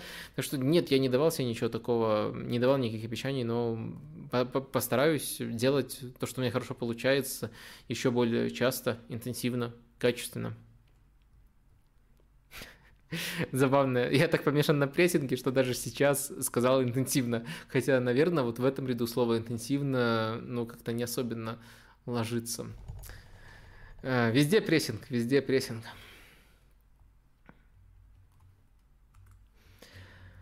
Э, МЮ сейчас прямо слабо при раннике. Если они и дальше будут э, терять очки, возможно ли увольнение ранника как временного тренера и заодно с поста консультанта? С февраля топ-соперники. Согласен, что слабы. Тезисно еще поэтому пройдемся. Я, я, я скорее думаю, что ну, все возможно, но я думаю, что это маловероятно. Это будет совсем унизительным на всех уровнях. А, и наиболее унизительным, я думаю, это будет эм, э, именно для тех, кто принимает решения в Манчестер Юнайтед, э, потому что сейчас это очень размытая зона. Наверное, э, все равно тяжело сейчас без участия хотя бы одного из глейзеров, обычно Жоэла, принять решение, но просто там Эд Вудвард как раз таки в феврале уходит перед топовыми матчами. Э, так что это будет унизительно именно с точки зрения поменяли уже один раз тренера, пригласили, ошиблись, договорились с ним, что он еще будет консультировать, и по ходу этого же сезона Э, в итоге ну, ну, нужно этого же тренера отправлять в отставку. Э, вот это вот, мне кажется, будет очень сильно смущать. Э, хотя как разрешится ситуация с Радником, там, этой несовместимостью составом, пока тяжело представить и положительной динамики я не наблюдаю. Но еще одно увольнение вряд ли. Ну и плюс эта ситуация с консалтингом, это, мне кажется, как раз-таки здравым ходом от Манчестер Юнайтед. И вот если они э, просто для того, чтобы уволить его пораньше, еще и откажутся и от этой стороны, э, то это будет, мне кажется, ну просто верхом идиотизма и в первую очередь со стороны вот этого вот коллективного человека, который принимает решения в Манчестер Юнайтед.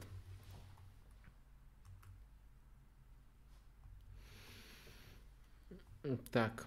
Пишут, что Райс точно не помешал бы. В АПЛ столько матчей каждый сезон, есть проблемы с кадрами. Но объясните это Райсу. Вот скажите, скажите Райсу, что вот мы покупаем тебя в Челси, но у нас есть э, там два человека на эту позицию из десятки э, претендентов на золотой мяч, Канте и Жоржиньо, и Ковачич, э, который обладает уникальными качествами, которых у тебя просто никогда не будет, просто потому что ты другого типажа игрок.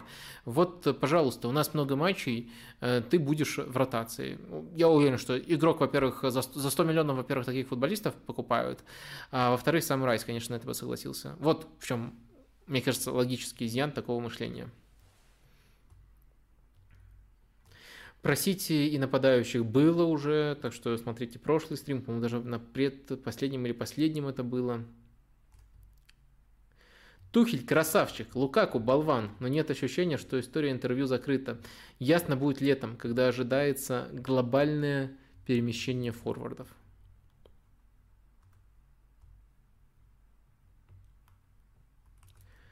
Это без вопроса, просто наблюдение такое от одного из зрителей. Так, снова про МЮ. Это дублирование определенное. Что думаешь, Челси будет делать с травмами основных э, вингбеков? Ходят слухи о Дине и Дести. Они подойдут? Нужно ли покупать э, э, так, нужно ли покупать игроков на короткий срок, э, пусть и посреди важного участка сезона? Э, ну, мне кажется, мне, мне кажется, что Люку Диня можно купить. На правый фланг у Челси достаточно вариантов уже внутри состава. Диня можно купить еще потому, что не только потому, что простите, не только потому, что он по качествам очень здорово подходит, но и потому что он э, еще находится в очень подвешенной ситуации. Я думаю, сам от краткосрочного трансфера не откажется. Просто он в ситуации явного конфликта с Рафа Бенитесом и будет точно искать клуб, просто Челси может стать интересным вариантом для него.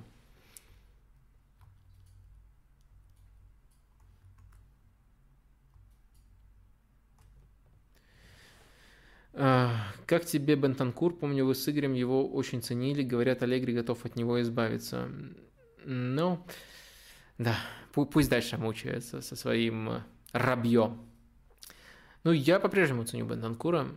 Э, мне кажется, что пока не на 100% вырисовалась его роль, он может играть э, и чуточку выше э, в полузащите, и непосредственно опорника, который ведет игру, разбивает линии, но диапазон качества у него очень широкий, и с мячом, и без мяча, мне кажется, он очень интересным игроком, так что, так что меня немножко удивляет то, что Аллегри не может, прямо хочет от него избавляться, но ну, посмотрим, Пока это слухи, давайте не зацикливаться.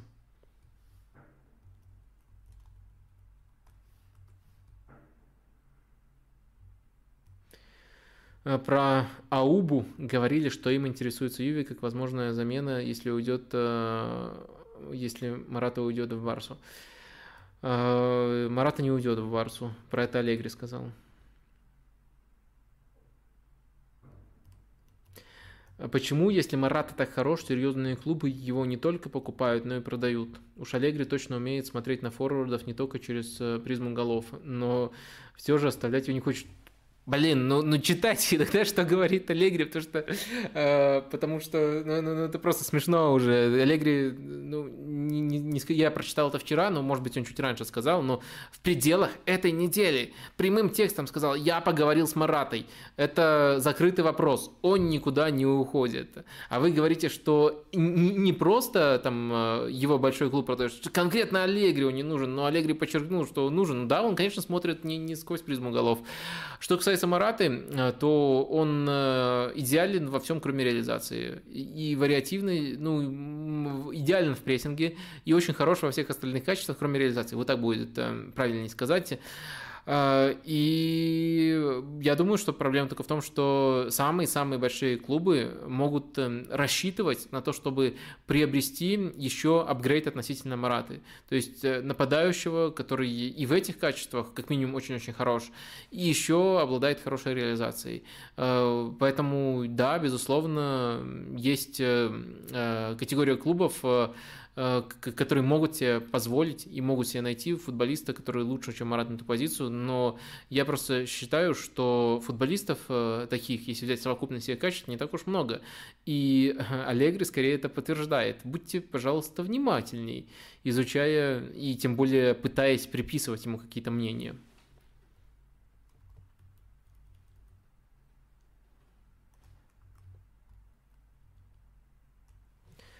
Вадим, предлагаю на стримах делать графику с темами и как-то помечать, которые уже обсудили и которые еще нет. Фух. Надо подумать, как это технически делать. Идею я понял.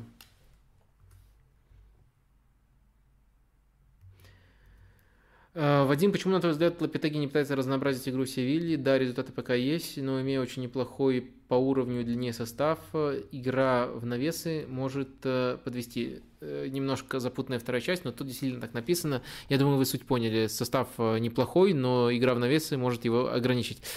А, мне кажется, во-первых, он пытается, и два главных индикатора того, что он пытается, или, по крайней мере, они с Мончи, э, разрабатывая какой-то вот коллективный долгосрочный план, пытаются. А, первый индикатор – это Папа Гомес, который не до конца вписался, но, опять же, на попытку вполне себе тянет. И а, второй важный индикатор – это летнее окно, когда Севилья усиляла именно глубину.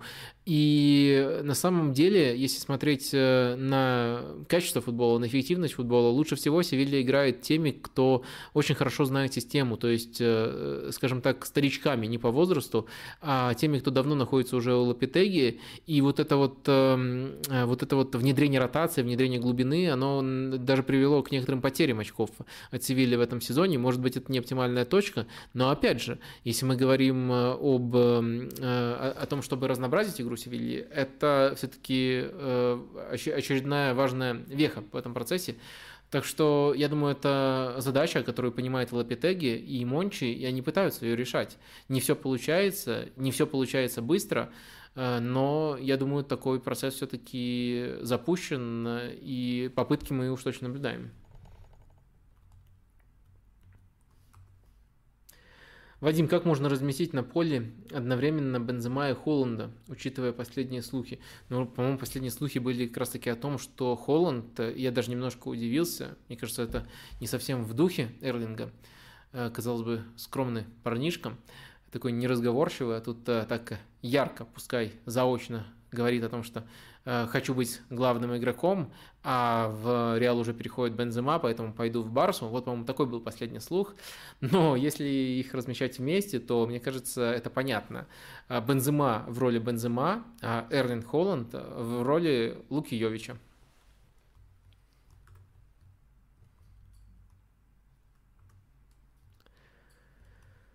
Э, про ставку Ковача уже э, говорил.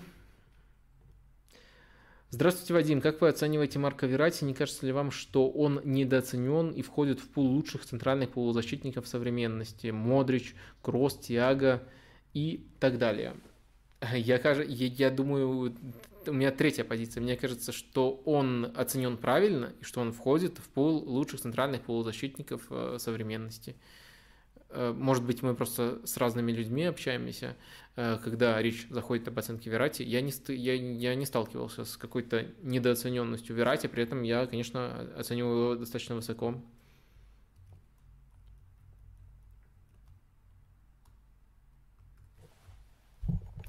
Вадим, каково ваше отношение к футбольным империям? За неимением в моей голове лучшего термина даже лучше не про э, империю Bull там, или City Football Group, а про Брайтон с Унионом, э, Брентфорд с Митюландом. Думаешь, э, с, ну еще там есть у Поца, э, конечно же, сразу несколько клубов. Э, думаешь, сможет ли превратиться в тренд смена власти в меньших чемпионатах, где побеждают отнюдь не новоруши, а ребята вроде Будеглимта и того же э, Юниона? Э, ну, э, э, с одной стороны, э, с одной стороны, мне кажется, если мы говорим об империях, просто вы тут привели два разных направления. Вы привели клубы, которые основаны на аналитическом подходе, и действительно там у Брайтона и бельгийского Униона, который сейчас идет на первом месте, один владелец. И то же самое можно сказать про Брентфорд и Митюланд. И Митюланд тоже уже становился чемпионом Дании. И тоже один владелец. И оба клуба в разных лигах, а, один клуб маленький из АПЛ, другой клуб а, большой, но из небольшой лиги, применяют а, аналитику для того, чтобы улучшить свою селекцию и даже еще непосредственно при принятии каких-то других важных для жизни клуба решений. И это, мне кажется, принципиально другое направление и принципиально другие цели – относительно, э, относительно футбольных империй. Потому что футбольная империя – это действительно то, что вы э, назвали в начале. Это City Football Group, это Red Bull и несколько еще таких подобных может появиться в ближайшее время. Несколько, по-моему, даже уже существуют, но я сходу их не вспоминаю. Э, и там, на самом деле, есть главный клуб и есть попытка захватить, скажем так, разные уголки планеты. И в этих разных уголках планеты можно и футболистов, монополистов обкатывать э, и захватывать новые рынки. Это скорее вот э, и может где-то даже если учитывая, если мы говорим, хотя в принципе про энергетики тоже так можно говорить, а не только про людей из Объединенных Арабских Эмиратов, и где-то может даже обелять свой имидж. Э, вот, вот в этом разница. То есть там у, вот именно в империях, мне кажется, цели побеждать у кого-то, кроме основного клуба, особенно, особенно такие нету. А вот э, в, скажем так, аналитических э, клубах, которые вы привели во второй части вопроса, она есть. И действительно, таких клубов может становиться больше. И действительно, в чемпионатах, где ниже конкуренция, можно вот конкурентные преимущества более эффективно использовать. Это вполне логично. Может быть, еще такие примеры появятся.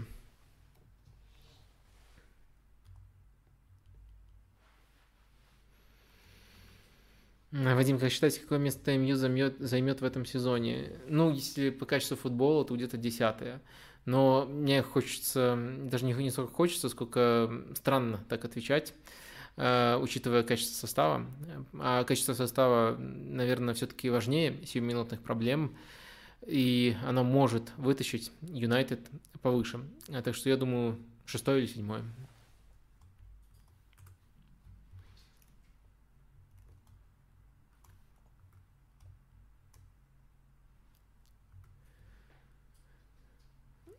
Так. Много повторяющихся вопросов. Вадим, как вы на русский переводите underlapping? А, ну, честно говоря, я, кстати, эм, в, я именно в, в такой коннотации не встречал это в английском. Я понимаю от какого слова, это от слова underlap, и просто это, таким образом оно не, не употребляется, чтобы его переводить на русский. Что это означает, я уже объяснял, и на самом деле проще объяснить, чем придумать русское значение, но я в конце и скажу, как примерно можно перевести. Эм, это очень легко, на самом деле, если разобраться. Это забегание крайнего защитника Э, и дальше есть два направления. Overlap – это вдоль фланга, underlap – это наоборот, когда кто-то другой остается на фланге, а вот забегает внутрь. То есть э, over таким образом, under это таким образом. Вот так, казалось бы, все просто. Как это называть на русском? Ну, мне кажется, одним словом это обозвать будет трудно. Э, забегание в центр, э, забегание в полуфланг, как, каким, каким-то таким образом э, можно назвать. И самое важное, как и в любом термине, это не пытаться что-то броское выдумать, что покажет свое, твое превосходство над остальными, а просто уточнить. То есть, если, если не хватает самого термина, может где-то снабдить, снабдить это иллюстрацией. А, вот чем больше уточнений, тем лучше с такими терминами, которые не стали еще общепринятыми.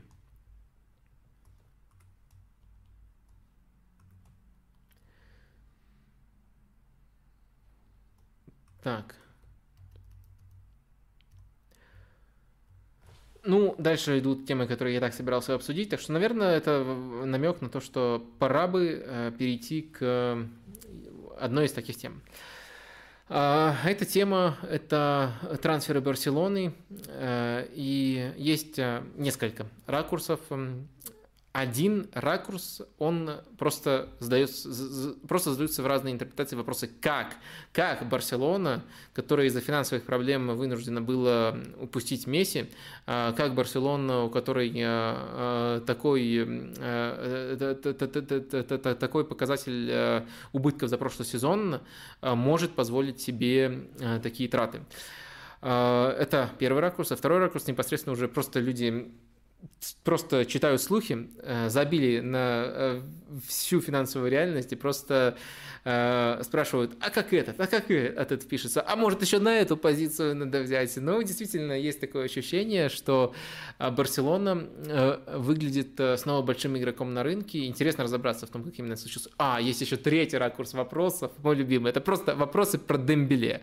Мне нравится, что Осман Дембеле наконец-то стал такой важной фигурой, что про него действительно уже несколько стримов подряд задают больше вопросов, чем про всяких там Месси, Роналду. Они всем уже надоели.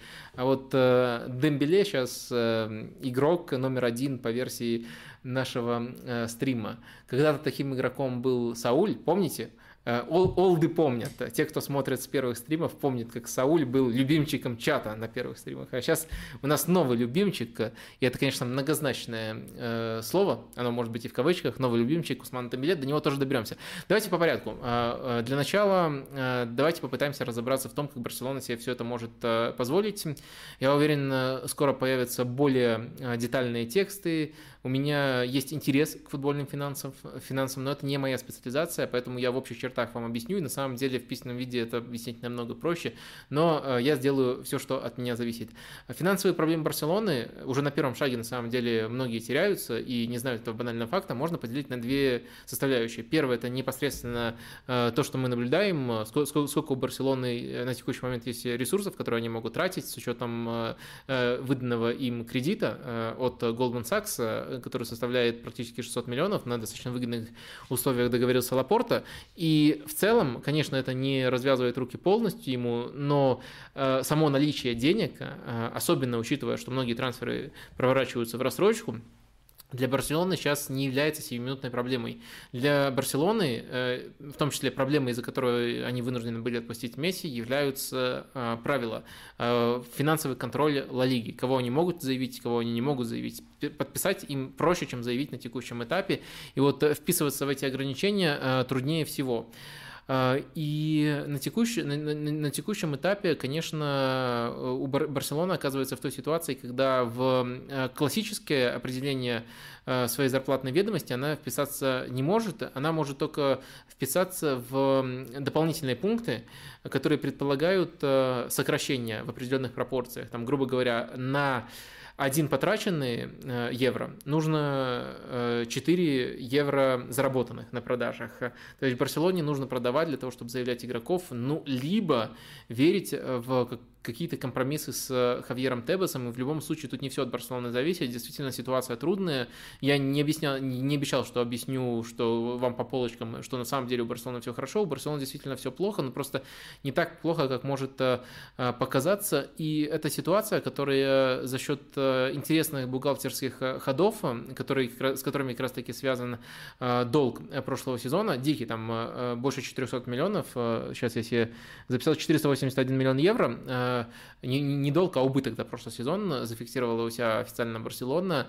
А, некоторые вот ходы, которые связаны в том числе с настолько большим убытком за прошлый сезон, а, они а, объясняют, почему э, дальше чуточку проще во все эти правила Барселоне будет вписываться и в классический фейерплей, и в э, финансовый контроль э, Ла Лиги. Потому что они решили взять на один конкретный сезон очень серьезный удар, по сути максимальный удар, который только можно было взять из текущих, из текущих условий. Они в эти убытки записали абсолютно все, что только можно. Если Э, рассматривать э, Барселону как, э, скажем так, классический клуб, то есть как любой клуб, который в обычный сезон для себя считает убытки, то их убыток составил бы всего лишь 63 миллиона евро. Ну, это не всего лишь, но мы знаем, в какую мы эпоху живем. Это, это по крайней мере, не, не заставляло бы нас с открытым ртом реагировать на эту новость.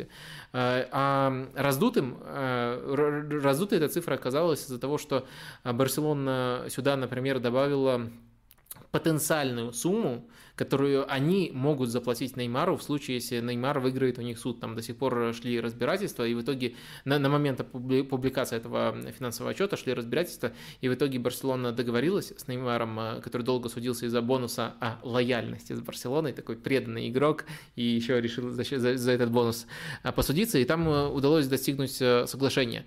И с точки зрения финансов это означает, что вот эта сумма, которую Барселона заложила в убыток, но не выплатила на деле, она будет фиксироваться уже как прибыль на следующий отчетный период, на следующий год.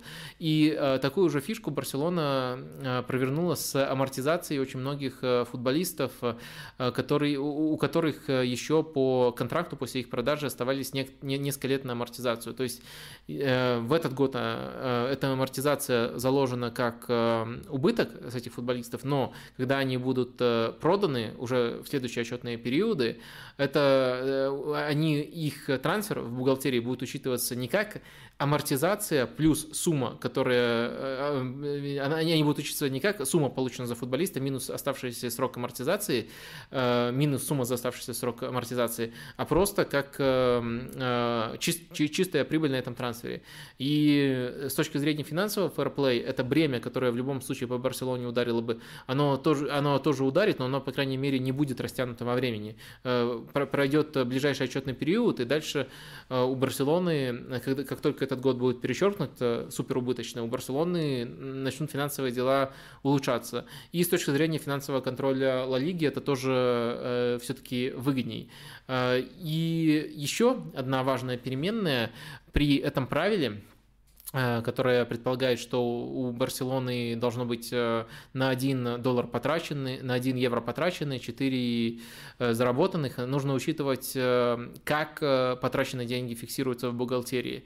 Опять же, тут есть такая фишечка с амортизацией на весь срок контракта. То есть Ферран Торрес, если он Э, если он э, куплен за 55 миллионов и заключил контракт на 5 лет, э, в, в текущем моменте в бухгалтерские ведомости пойдет 11 миллионов. То есть на него потратили 11 миллионов. То есть это, по крайней мере, не 55, которые там фиксируются. Но и плюс мы еще не знаем всю структуру сделки, и понятное дело, что, скорее всего, бонусы, они фиксируются отдельно, так что сумма, которая пойдет в этот счет, она может быть еще меньше. В общем, есть очень много тонкостей. Я, я предупреждал, что их намного намного проще объяснять на бумаге. У Барселоны все плохо, но не настолько плохо, как э, могло показаться. То есть э, вот эти вот слухи, которые возникают, они, э, по крайней мере, могут соответствовать правде. То есть нет такого, что это просто невозможно из-за финансовой ситуации. Это возможно, но это будет трудно и, конечно, более, более Э, проще, э, более проще, проще Барселоне будет летом э, все это проворачивать, так что немножко меня удивит большой трансфер, если Барселона провернет еще один большой трансфер зимой, кроме Феррана Торреса, но в целом постепенно ситуация будет налаживаться. Из той ужасной ситуации, которую Лапорто унаследовал, мне кажется, несколько достаточно умных ходов было предпринято. Посмотрим, как это отразится на долгосрочном будущем клуба, то есть это в любом случае отразится отразится плохо, э, но э, как бы тренд был еще хуже. И в этом, в, в этом фишка. Э, постепенно, постепенно все будет только улучшаться. Давайте тогда, наверное, от этих деталей перейдем к непосредственно футболистам, о которых больше всего вопросов. Что касается Феррана, раньше про него спрашивали, но мне кажется, что постепенно лучше вырисовывается видение того, как его будут применять. Все-таки, все-таки, мне кажется, что роль нападающего для него будет резервной. А основное применение – это вингер по шаблону Педро. Мне, э, мне, мне кажется, что вот примерно таким образом попытается его развить э, Хави. Сам Ферран сказал, что ему очень сильно поможет не только опыт работы с э, Гвардиолы, но еще опыт работы в сборной с Луисом Энрике, что у Хави очень схожие э, принципы с этими тренерами, и мне, мне кажется, что он в этом футболе адаптируется, и универсальный дополнительный плюс, но если выбирать более долгосрочную позицию, то я думаю, что он скорее будет чаще использоваться э, как вингер, как нападающий, только в таких более вынужденных э, ситуациях. Что касается Холланда, про которого про которого так много вопросов. Э, частично тоже я касался этого раньше, но давайте проговорим. Тем более сегодня мы уже начинали стрим с вот этого самого вопроса, с этой самой формулировки. Э, стоит ли Холланд или там Лукаку для Челси, Холланд для Барселоны таких денег? Это 100 плюс миллионов, плюс там невероятная комиссия конкретно для Мина Райолы планируется по этому трансферу. Э, и мне кажется, э, в целом ответ был бы да, э, стоит, но для Барселоны не стоит.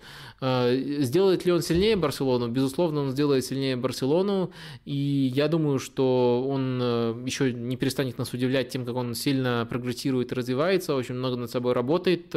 Непосредственно рывок за это лето меня очень сильно впечатлил, хотя даже прошлогоднюю версию Холланда все считали абсолютно топовым футболистом.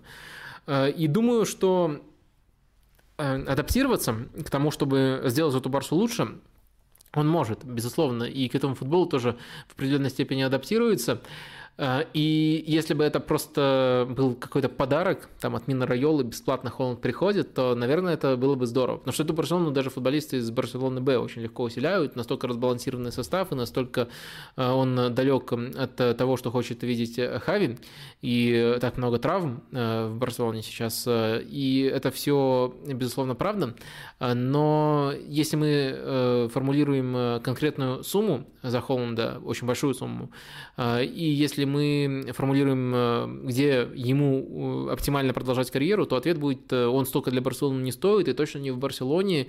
Мне не кажется, что в Барселоне будут раскрываться все его сильные стороны. Есть еще до сих пор опасения и по подыгрышу, где он прибавляет, но мне кажется, в Барселоне нужен немножко другой типаж. И по тому, насколько труднее ему будет использовать пространство. Так что мне кажется, что и, и даже, кстати, по работе в прессинге тут не столько, не столько проблема, сколько непроверенность. Часто его для более контратакующего футбола и для более выгодной позиции при контратаках освобождали от этого элемента.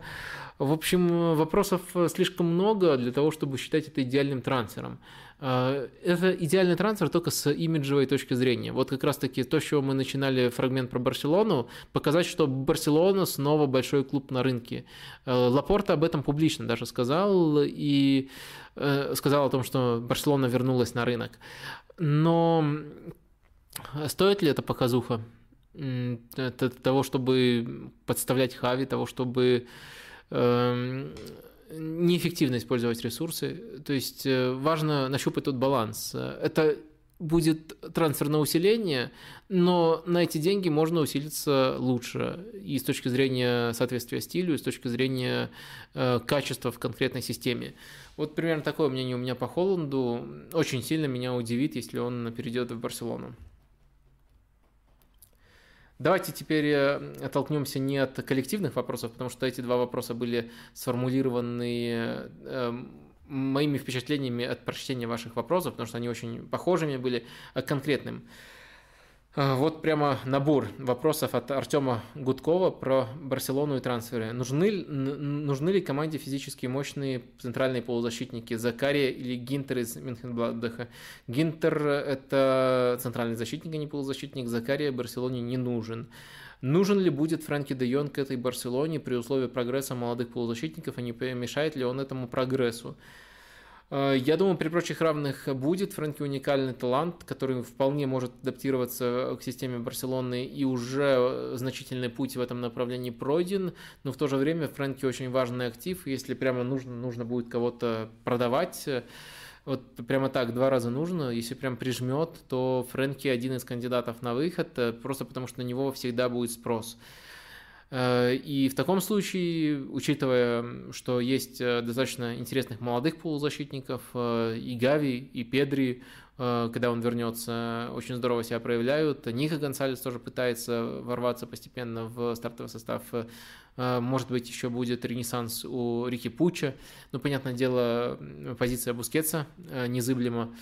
Так что действительно их достаточно много. И, в принципе, достаточно рациональным ходом будет выбрать именно Фрэнки де Йонга как человека, который можно пожертвовать. Не потому, что без него станет сильнее, а потому что это может разгрузить и ведомость, и где-то развязать Барселоне руки на рынке. Только в этом контексте. Если оценивать просто его полезность, то с ним лучше, чем, чем, чем без него.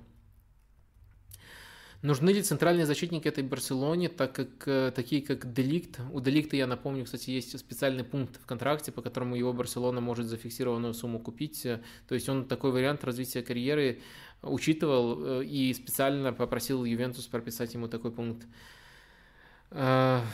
Э, и дальше приводится пример, кто у Барселоны есть. Умтити, Лангле, если подрастает новое поколение в лице хороших Гарсии, Рауха, Мармоля и Камаса – Последних двух я недостаточно видел, но автор вопроса говорит, что они перспективные.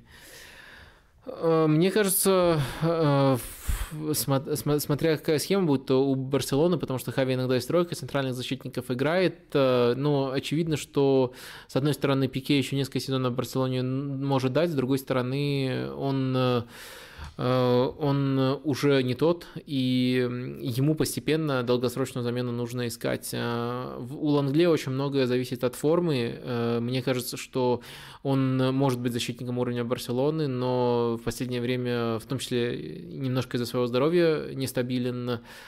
А что касается Умтити, то странно, что вы вообще его упомянули как какой-то позитивный пример, но мне кажется, когда вот у него случилась эта история, когда он э, себя на уколах довел до чемпионата мира, а потом начал ломаться раз за разом, мне кажется, после этого он уже просто не тот, э, и Барселона с радостью от него избавится, и это будет, эм, это будет по делу, потому что, ну, просто абсолютно другой игрок, и мне кажется, его карьера на уровне клуба, на, на, на уровне клубов вроде Барселоны уже завершена, и мне это практически очевидно.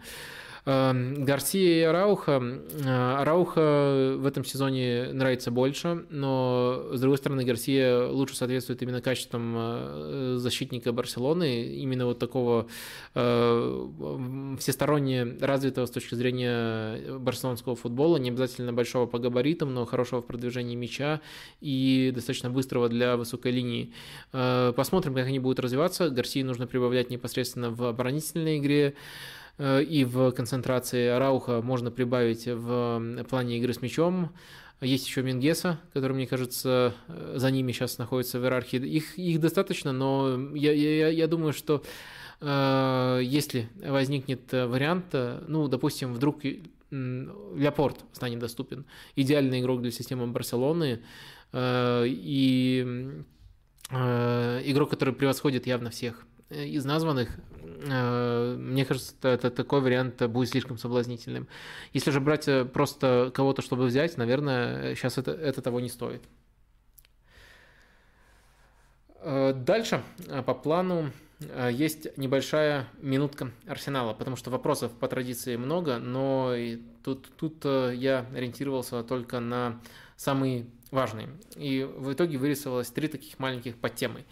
А, первая подтема – это игра против Манчестер Сити, э, что-то вроде первого большого испытания для набравшего форму Арсенала. Я думаю, те, кто вот э, смотрит Арсенал регулярно, понимают, почему мы выбираем именно такой отрезок. Ну, грубо говоря, отрезок, когда вырисовался чуть ли не идеальный состав, особенно в атаке, э, после того, как уже как, после того, как Баменко уже был отстранен, и Арсенал был хорош именно по игре, и после этого больших матчей у Арсенала не было, и вот против Манчестера наконец, Манчестер Сити наконец-то появился, и Арсенал это испытание, на мой взгляд, прошел достойно. Мне понравился и прессинг Арсенала в этом матче, хотя он, мне кажется, мог бы быть э, менее эффективным, если бы не было такого слабого звена, как Аки. Просто Аки давали больше владеть мячом, этот прессинг, э, этот фланг при прессинге оставляли более свободным для того, чтобы насытить всю остальную зону. Кстати, Аекс Тенхага иногда использует очень похожий прием, и если бы у Манчестер Сити вот вообще не было такого слабого звена, если бы все в линии защиты пасовали быстро, ритмично и хорошо, то, мне кажется, у Арсенала в прессинге могли возникнуть проблемы, но мы наблюдали тот Манчестер Сити, который наблюдали,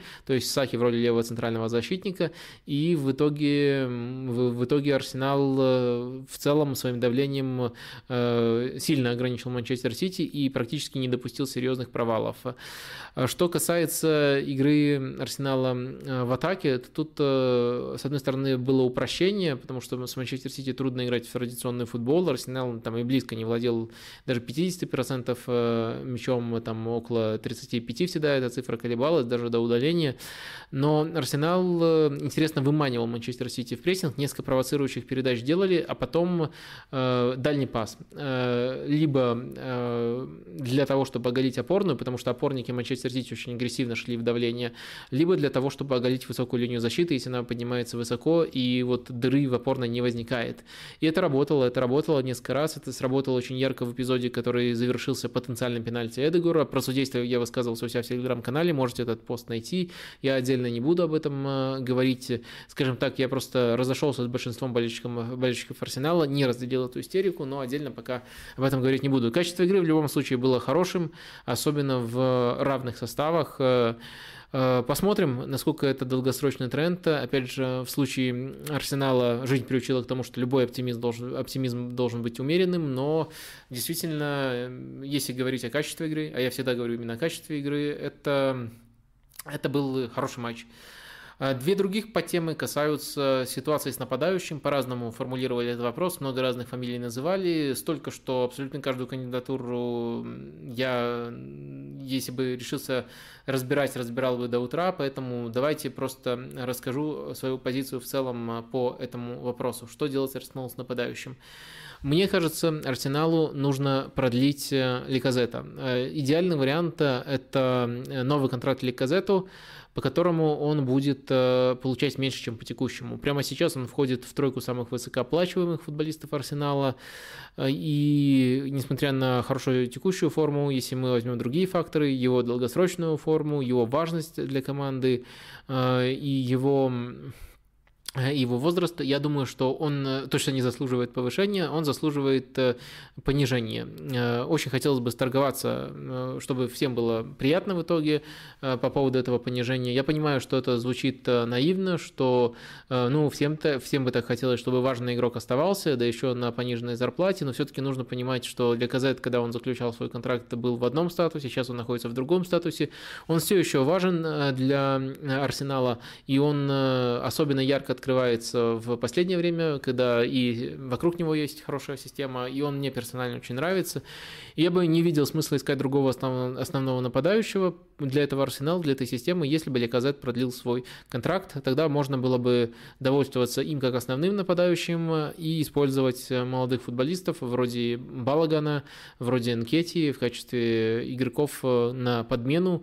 От Абамьянга мы, мы уже говорили об этом, нужно по возможности возможности избавляться. Вот э, такой мой идеальный сценарий. Если же идеальный сценарий не сбывается, и Арсенал теряет э, и Леказета, что не очень приятно, и Абамьянга, что было бы здорово с точки зрения как минимум разгрузки зарплатной ведомости, то из э, вариантов, которые реально фигурируют в медиа, мне очень нравится Ришард Лисон. Э, мне кажется, этот игрок, э, во-первых, сможет дать необходимые данные при прессинге. Он, напомню, очень ярко раскрывался и вообще долгое время считался чуть ли не сынком этого тренера у Марка Силвы. Сначала в Уотфорде, потом в Эвертоне. Э, и э, там прессинг был очень интенсивный, это было одной из проблем. Э, иногда даже слишком много себе позволяли в прессинге футболисты этих команд, но он точно может работать именно как футболист, который начинает прессинг, этим он мне очень сильно нравится. Дальше его универсальность. Это, по сути, человек, который начинал в качестве очень яркого вингера, который очень здорово себя проявляет и в один, и один в один и на пространстве, э, но потом постепенно трансформировался немножко в десятку, немножко даже в чистого нападающего. Карло Анчелотти вообще, когда пересекался с ним в Эвертоне, говорил, что он может развиться до футболиста типажа Шевченко, то есть настолько большой у него потенциал именно с точки зрения э, роста в рамках игры внутри штрафной.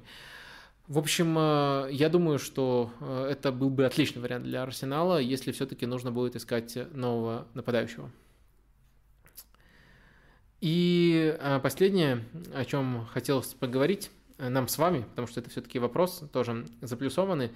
Э, считаете ли вы, что Микель Артетта не, просто неправильный человек э, и так далее? Э, что, сейчас так сформулировано, простите, что именно он не сможет тягаться с Пепом и Гвардиолой?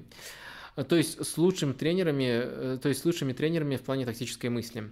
То есть так, как он ставит игру, какие придумывает тактические задумки и так далее, благодарю.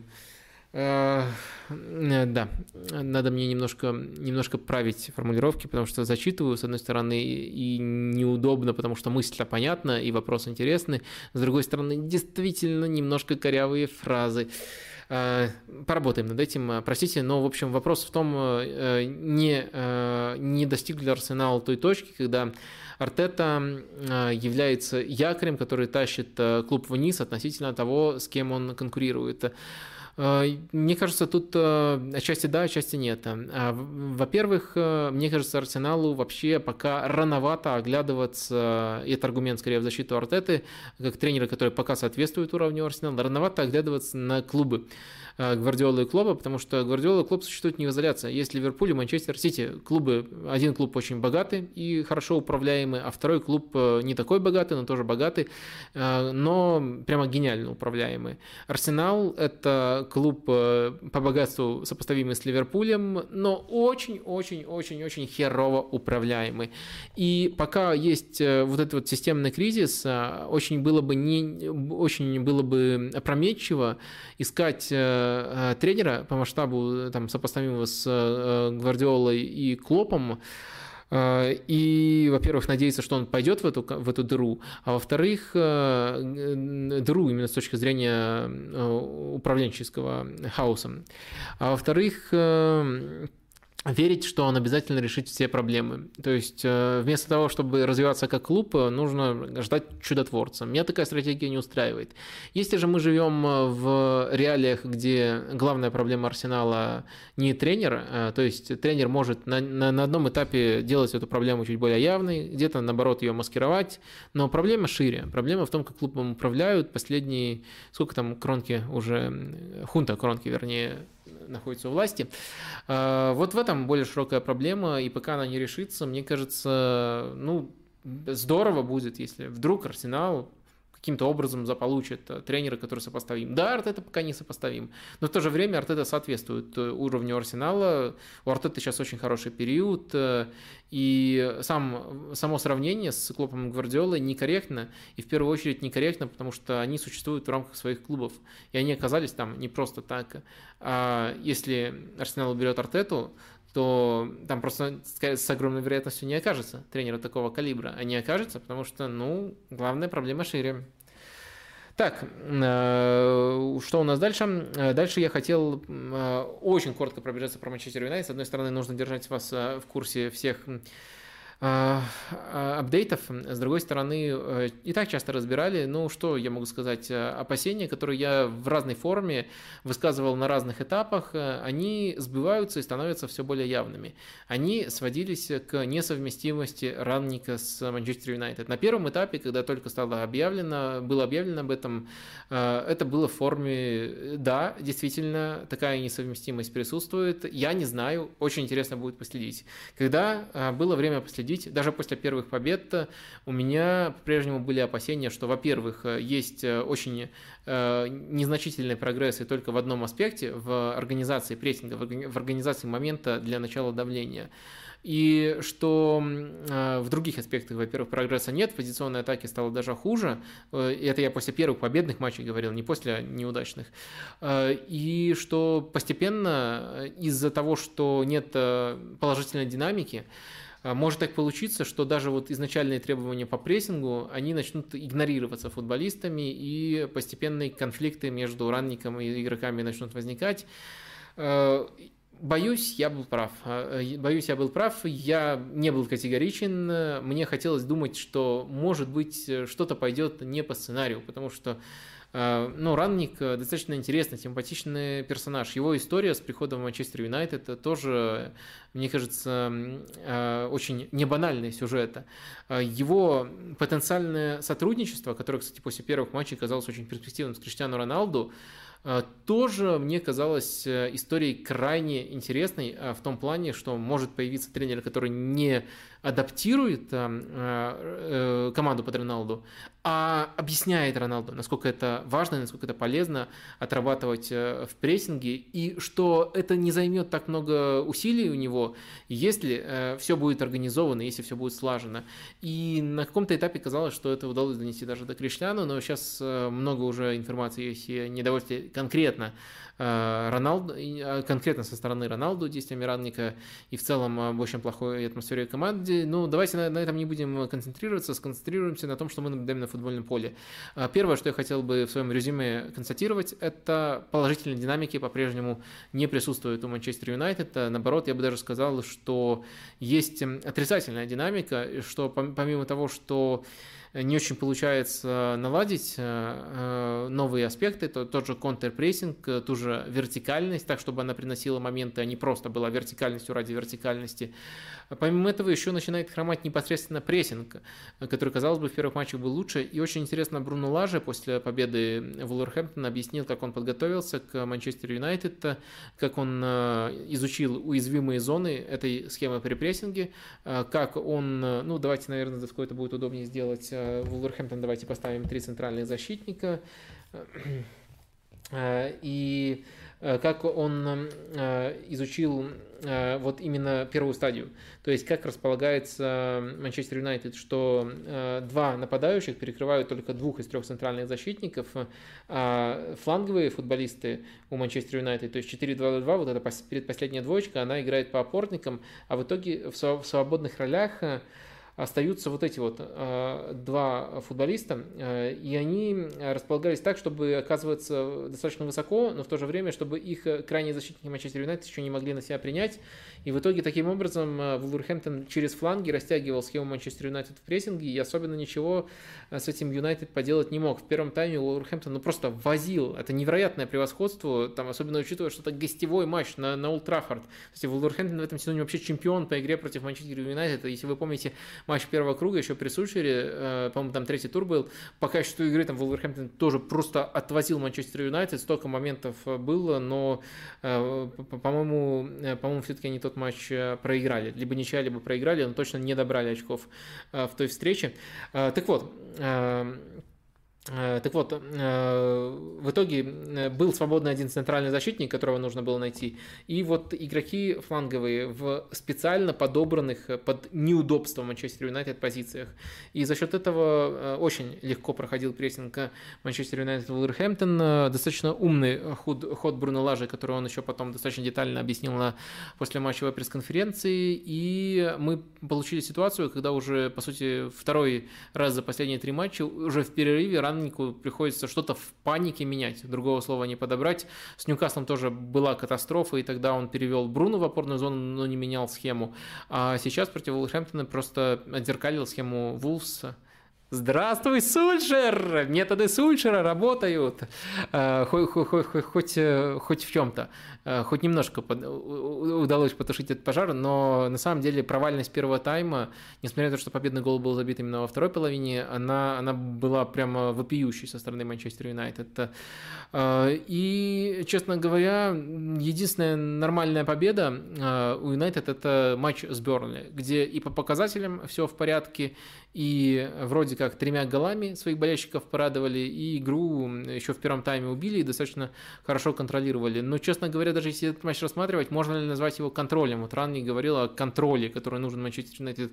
Но какой там контроль, если Бернли в этом матче сраный Бернли имел два момента а, в первые пять минут на, при, приехав играть на выезде на, на Ултрафорд, э, и все могло пойти по принципиально иному сценарию, даже в таком проходном матче, где в итоге соперник оказался, ну, действительно, э, действительно намного слабее. А Юнайтед, если взять всю совокупность матча, даже контроля в этом матче не было, и это, мне кажется, прямо противоречит тому, что Радник даже на словах обещал.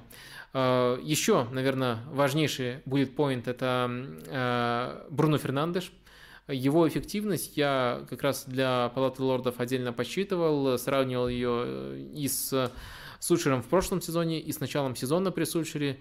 Э, эта эффективность э, у него снизилась по всем показателям, которые характеризуют вовлеченность в атакующие действия.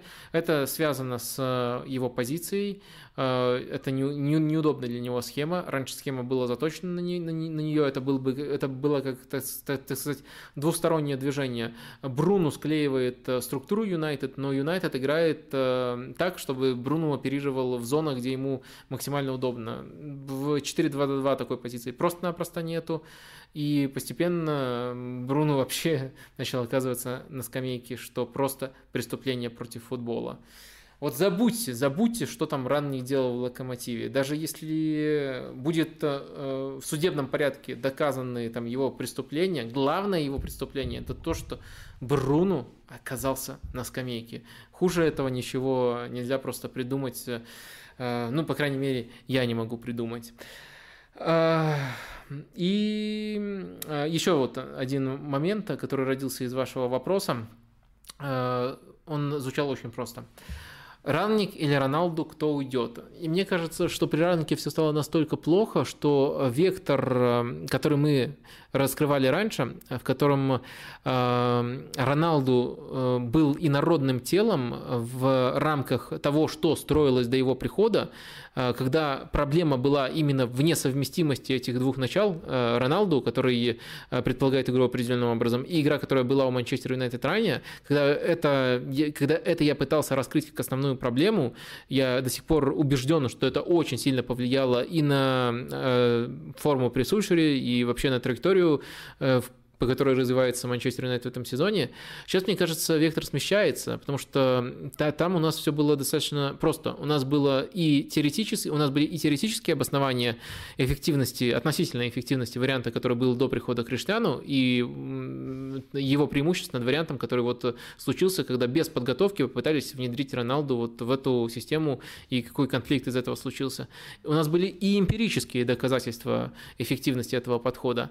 А сейчас мне кажется, когда начинают говорить э, там про противоборство Ранника Роналду, это все немножко а, отведение от более глобальной проблемы, потому что сейчас уже проблема не конкретно в Криштиану Роналду. Сейчас а э, она и раньше не была в Криштиану, э, она была вот в этой несовместимости, в неправильном моменте его возвращения, в возвращении, в возвращении без подготовки. Но сейчас она стала еще шире, все стало еще хуже, на мой взгляд, э, потому что сейчас, э, во-первых, появилась не менее яркая проблема Бруну, как э, еще одного лидера, чьи качества не раскрываются оптимальным образом. И у нас в целом нет никаких оснований считать, что подход Радника подходил этому составу, даже если бы там не было Криштиану Роналду. Можно просто ориентироваться на средний возраст, который нужен для эффективности футбола Радника, при прочих равных. Это, конечно, может варьироваться, учитывая там, качество футболистов, но при прочих равных он должен быть одним из самых низких в лиге. В лиге у Юнайтед он в пятерке самых высоких э, в лиге. И э, другие э, детали, нехватка игроков на конкретных позициях. Так что мне кажется, что тут говорить о Роналду это уже не так актуально в том плане, что он не стал играть принципиально иначе, не стал меньше головой головоломкой. В моих глазах он головоломка и супероружие э, в одном комплекте. Решишь головоломку, получишь супероружие, но решить ее трудно, потому что это головоломка. Э, и он в этом плане не изменился. То есть, э, если вы котировали его раньше, котируйте дальше. Если не котировали раньше, то ну, по-прежнему он те же дилеммы, те же проблемы создает. Часть из этих проблем сам решает своей эффективностью. Он остался таким же игроком, но Сейчас ушел, скажем так, этот аргумент Э, практически мы проверить не можем, но, по крайней мере, теоретически сейчас для этого не хватает обоснований. Не хватает обоснований для того, чтобы говорить, что этот состав мог бы играть в такой футбол, если бы там не было Криштиану Роналду. Так говорить про команду Сульшера, мог бы играть лучше, если бы там не было Криштиану Роналду, на мой взгляд, не просто уместно, на мой взгляд, это единственная здравая позиция. И аргументов э, в пользу этого достаточно, как из отдельных матчей, так и из э, целых сезонов. Но сейчас вектор проблемы стал шире и изменился изменился. Вот э, такая ситуация в Манчестер Юнайтед. Эм, э, давайте, я, наверное, хотел еще прерваться на вопросы из чата, но очень много тем сегодня у нас, поэтому, может быть, э, чуть позже это сделаем. Но я все равно вам напомню, тем, кто смотрит, э, количество держится на стабильно неплохом уровне. Может быть, уже даже постепенно люди начнут возвращаться с праздников, потому что два последних стрима немножко были проигнорены, э, если сравнивать там с хорошими показателями. Ставьте лайки, ставьте лайки, не забывайте, подписывайтесь на канал. Простите, вынужден я это периодически повторять. Это, это полезно. Это полезно эгоистично, но э, полезно. Э, давайте пробежимся еще по темам, которые почти э, обязательные. Э, очень много было вопросов, тоже я решил объединить просто в общее рассуждение, потому что они были похожими, про Виталия Миколенко, который переходит в Эвертон, уже официально перешел. И коротко давайте пройдемся по этой теме. Ну, с одной стороны, мы уже частично касались проблемы э, э, левого защитника, который есть в Эвертоне. Люка День очень сильно разругался с Рафаэлем Бенитесом и уже ищет новый клуб. По-моему, по-моему, его после этого конфликта конфликта даже в заявку, только один раз включали, уже тогда, когда нужно кем-то было просто заполнить места, потому что очень много людей было недоступно вот в последний карантинный период, так что он уже такой ходячий труп, если мы говорим о будущем в Эвертоне, нужно, нужно ему искать новую команду, Беница пока увольнять не собираются, и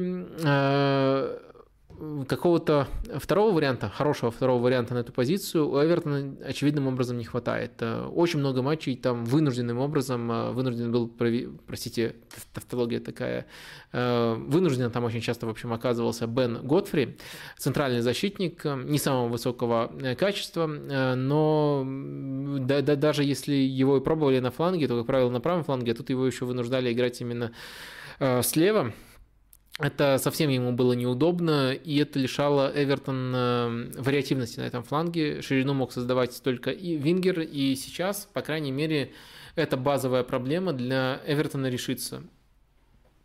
И по этой причине я считаю, по этой причине я считаю, что с точки зрения Миколенко это трансфер э, прямо прекрасный. Э, он э, переходит э, в команду, где будет очень-очень явно основным футболистом. Я думаю, без раскачки сразу станет основным футболистом. Если сравнивать его с Динем образца хороших, хороших сезонов, то, думаю, все-таки он не дотягивает пока до этого уровня, но он достаточно молод может прибавить, и он тоже весьма современный крайний защитник.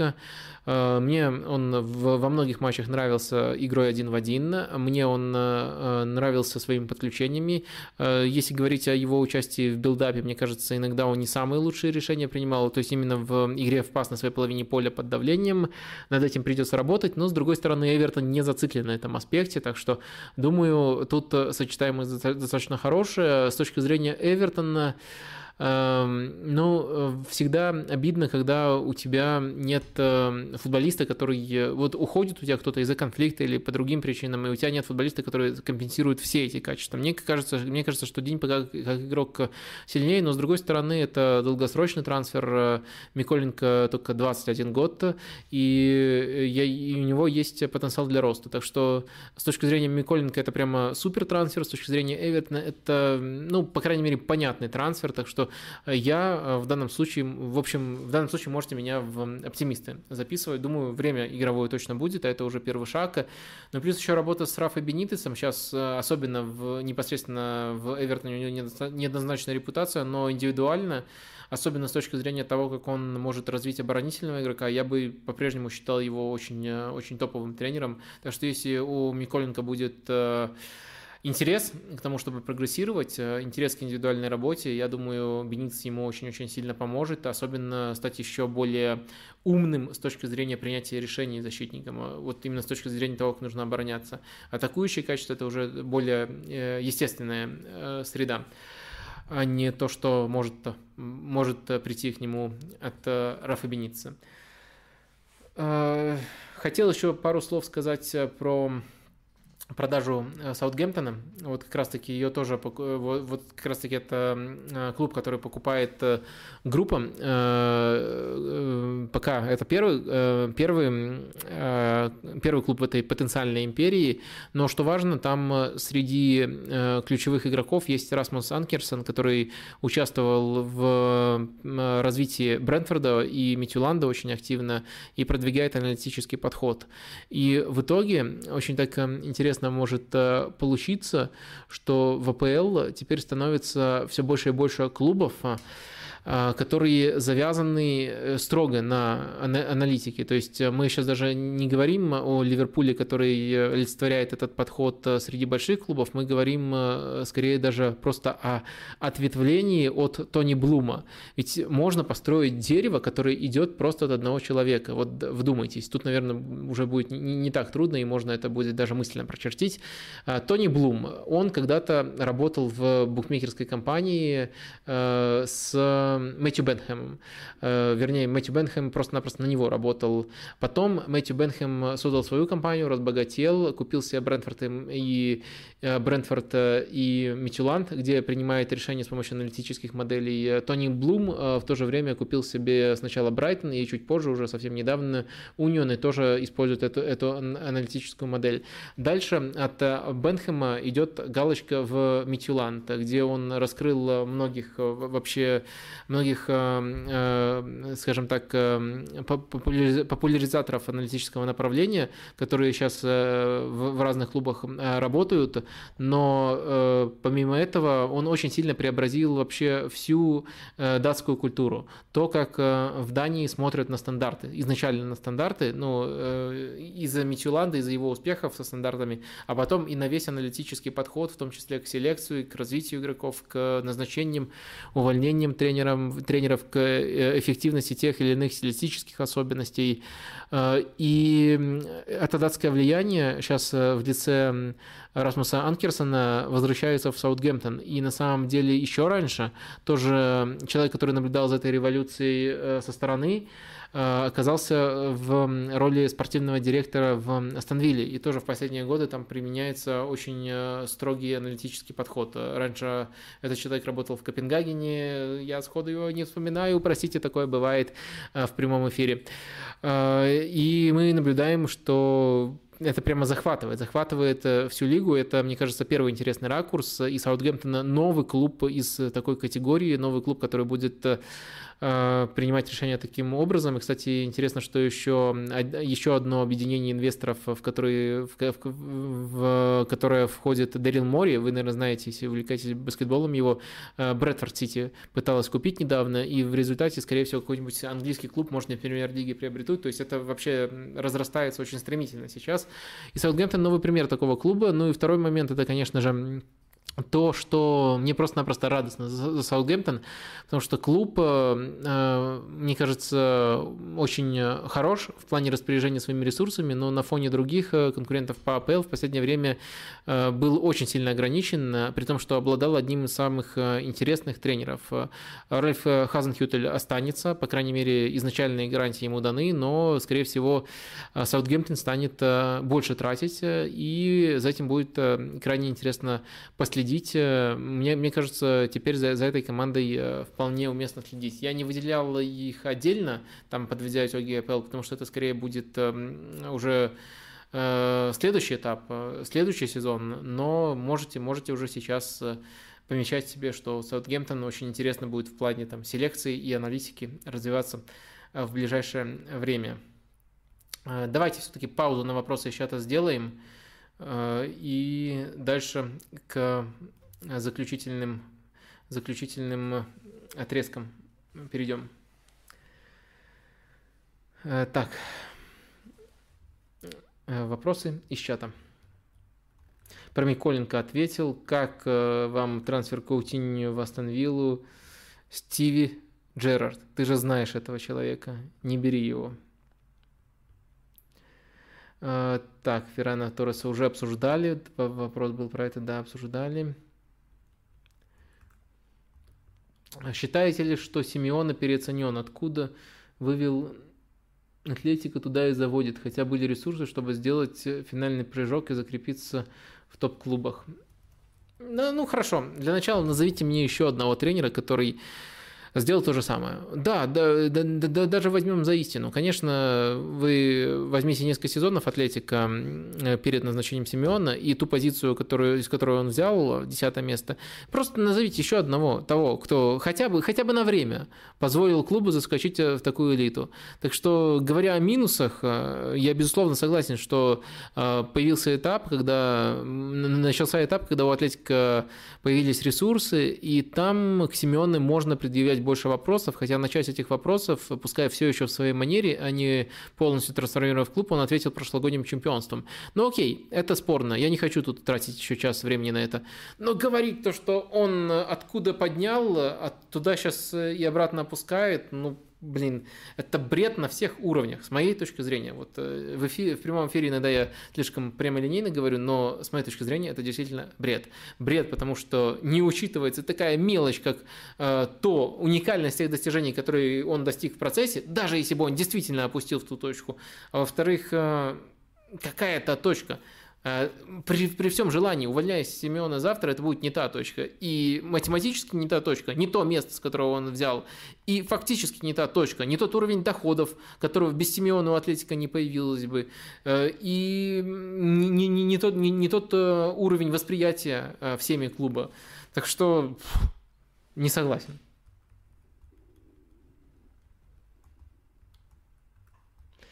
Кто, по-твоему, сильнее на пике? Неймар, Азар или Дебрёйна? Мне кажется, только Неймара и Азара можно сравнивать. И, ну, Дебрёйна просто другого типажа игрок. И, возможно, если бы меня прямо с дулом пистолета у виска заставили сравнить, я бы сказал, что это он э, самый сильнейший из них, потому что он и другого типажа, и более вариативен, э, и более стабилен, и лучший сезон у него лучше, чем у любого из них. Но вообще лучше просто, чтобы хоть какая-то логика в сравнении оставалась, свести его к э, Неймар Азар. И мне кажется, у Неймара больше потенциал, но, Нейма, но Азар, э, если брать э, лучший его сезон, лучше себя реализовал, чем Неймар в свой лучший сезон.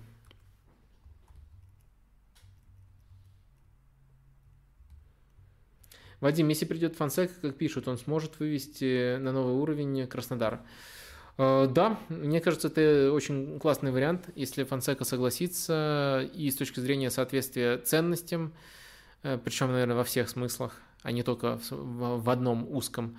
Э, который мы обсуждали, и с точки зрения того, что у него есть опыт работы в русском, русскоязычной среде, в Восточной Европе, в Шахтере, и причем очень успешный. Да, там нужно делать поправочку на количество бразильцев, но в целом все равно часть, какое-то понимание этой культуры у Э, Фансеки определенно уже есть, так что я, я думаю, если его удастся заманить в РПЛ, это будет большая удача. То есть это, это в отличие от э, Руи Витория, не, не, не португальский шарлатан, это очень хороший, топовый португальский тренер.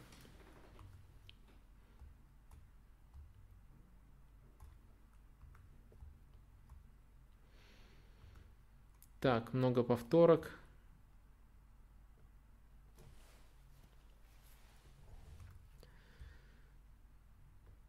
А, так. Вопрос, где дальше может работать Гончаренко? О, было бы круто в Локомотиве на него посмотреть. Э, ну, потому что в Локомотиве сейчас э, вроде как еще не свернут этот проект. Гончаренко э, очень хорош именно с точки зрения построения прессинга. посмотреть было бы интересно, хотя... Ну, это я так, в режиме импровизации родил вариант.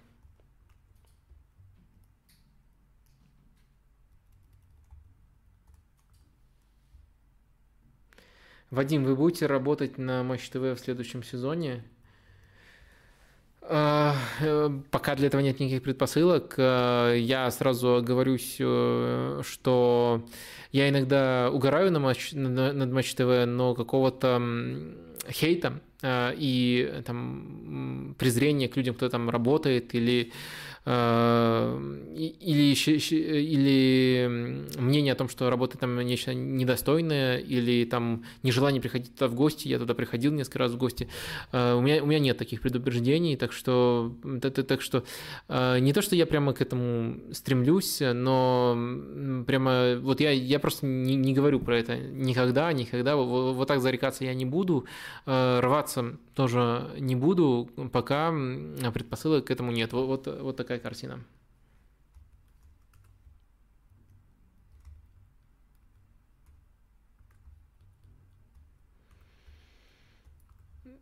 Так, э, почему в последнее время существует тенденция, когда физически развитые игроки Холланд и Мбаппе затмевают технически одаренных и умных игроков? А почему вы должны что-то выбирать? Э, мне кажется, что МБП – это технически умный игрок, который к тому же еще невероятно одарен физически. И к нему это неприменимо. Почему вы считаете, что два футболиста олицетворяют тенденцию? Пока, мне кажется, я, я, кстати, не говорю, что это обязательно не так, я просто говорю, что этого недостаточно для того, чтобы называть это тенденцией. Это при желании можно увязать там с все более растущей важностью прессинга, а, в прессинге все-таки тяжело без а, физических данных, но в то же время, а, в то же время мне кажется, что это, это слишком недоказано, это слишком спекулятивно, чтобы так формулировать вопрос.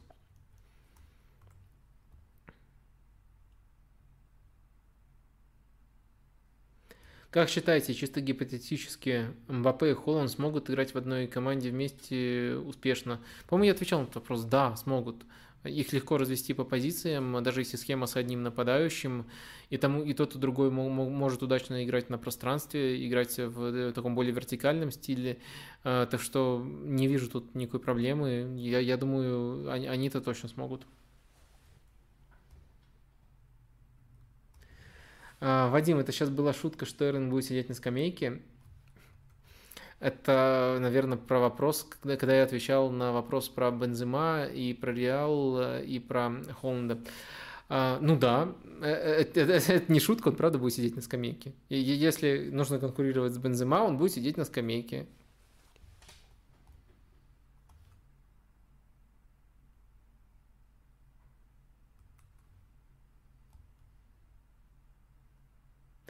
Что скажете о таком сообществе, как Контрпресс? Слышали про футбол в цифрах? Да, слышал. Футбол в цифрах – это в первую очередь телеграм-канал хороший, можете подписываться много всего интересного, эксклюзивного там можно найти. Э, да, там исходные данные, насколько я понимаю, у Хускорда берутся, то есть э, источник опта, но все равно там э, очень интересно и графически, и с точки зрения получения новых параметров, более продвинутых, автор их высчитывает. Там мало именно интерпретаций, там вот голая информация, за которую можно зацепиться, и есть очень-очень ценные ценные данные. Что касается контрпресса и сайт, и сообщества, стараюсь следить. Э, там не так много активности, особенно если говорить о сайте в последнее время. А материалы, э, ну, с одной стороны, с одной стороны, они могут быть э, полезными э, в том плане, что они действительно такие детальные, подробные и гиковские, нестандартные по выбору тем, и этим подкупают, даже если есть некоторые шероховатости, когда в такую нестандартную тему человек Э, там все-таки разные по уровню авторы, но в любом случае, неважно, кто из них вкладывает э, столько труда, это в любом случае э, приводит к тому, что там много полезной информации, и ее всегда будет в пропорциональном соотношении больше, чем бесполезной, но в то же время немножко, кажется, немножко я сочувствую тому, что это достаточно пустые усилия, при том, что я, я восхищаюсь и сочувствую одновременно. Это немножко пустые усилия, потому что очень мало делается для того, чтобы приводить эти материалы в тот вид, в котором их можно продавать. Они как будто написаны для себя, то есть для вот этой группы авторов, а, и я, я там могу их а, понять, но даже мне их а, скучно читать, но просто я вижу, у меня глаз на такое наметан, когда вот э, тут надо по-другому это подать, чтобы аудитория была шире. Это вообще хождение по кругу, либо лишняя информация. Тут небольшая там проблема с э, формулировками в рамках русского языка. Ну, короче, за, за такое иногда глаз цепляется, но это такое сочетание восхищения и сочувствия. Сочувствие именно из-за того, что это могло бы собирать намного большую аудиторию при э, немножко другой подаче, редактуре. А, так, э, в любом случае, наверное, восхищение больше. Это полезное дело. И если вы а, найдете у себя достаточно интереса и сил для того, чтобы продраться через эти шероховатости и добраться до сути текстов, которые есть на этом портале, то, мне кажется, вам будет интересно и приятно.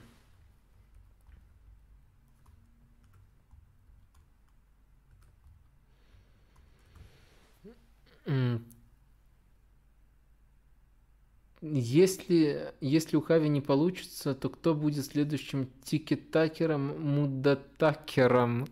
Чего? Э, это, это что такое за титул? Это какой-то мем, который я пропустил?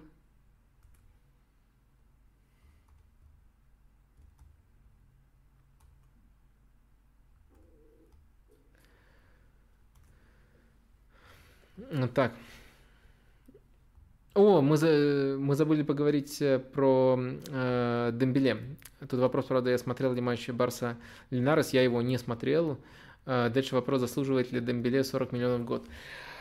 Тут очень а, запутанная ситуация, и вопросы прилетали про Дембеля самые разные, э, от его будущего до тотального непонимания, в чем его полезность. Ну, мне кажется, если вы видели, особенно последние матчи при Барселоне, при Хави, э, при Хави у Барселоны, и не понимаете до сих пор, в чем важность этого игрока конкретно для проекта Хави, э, то мне кажется, что ну, вы как-то невнимательно их смотрите или не слушаете, не то, что не слушаете, не понимаете идею Хави и даже не, не слышите, когда вам пытаются ее объяснить. Э, и мне кажется, что в последних матчах э, он раскрывается, он очень здорово себя проявляет, и он может очень сильно прогрессировать у Хави. И дальше мы натыкаемся на два подводных камня. Первый подводный камень связан связан, с, с той самой трудной бухгалтерией Барселоны, и тут можно зацепиться за фразу самого Хави, если мы сохраним Дембеле, это позволит нам подписать еще одного-двух э, футболистов, то есть в финансовом плане продление, оно как-то иначе фиксируется, э, и, следовательно, Барселона получит больше пространства для маневра. Именно поэтому Дембеле так важен, но вместо того, чтобы думать э, о том, как бы он мог спрогрессировать у Хави, что наконец-то появился тренер, который там, может быть, со времен Тухеля сильнее всего в него верит и готов его раскрывать, Дембеле ведет себя максимально по э, ну, максимально неправильно. Хотел поглубже, пожестче сказать, максимально убого он себя ведет, по-уродски, вот скажем так, ведет себя Дембеле. Он пытается на этом играть и выторговать контракт, э, который очевидным образом не заслужил относительно своего, того, что уже показал. Не, не относительно своего потенциала, а относительно того, что уже показал.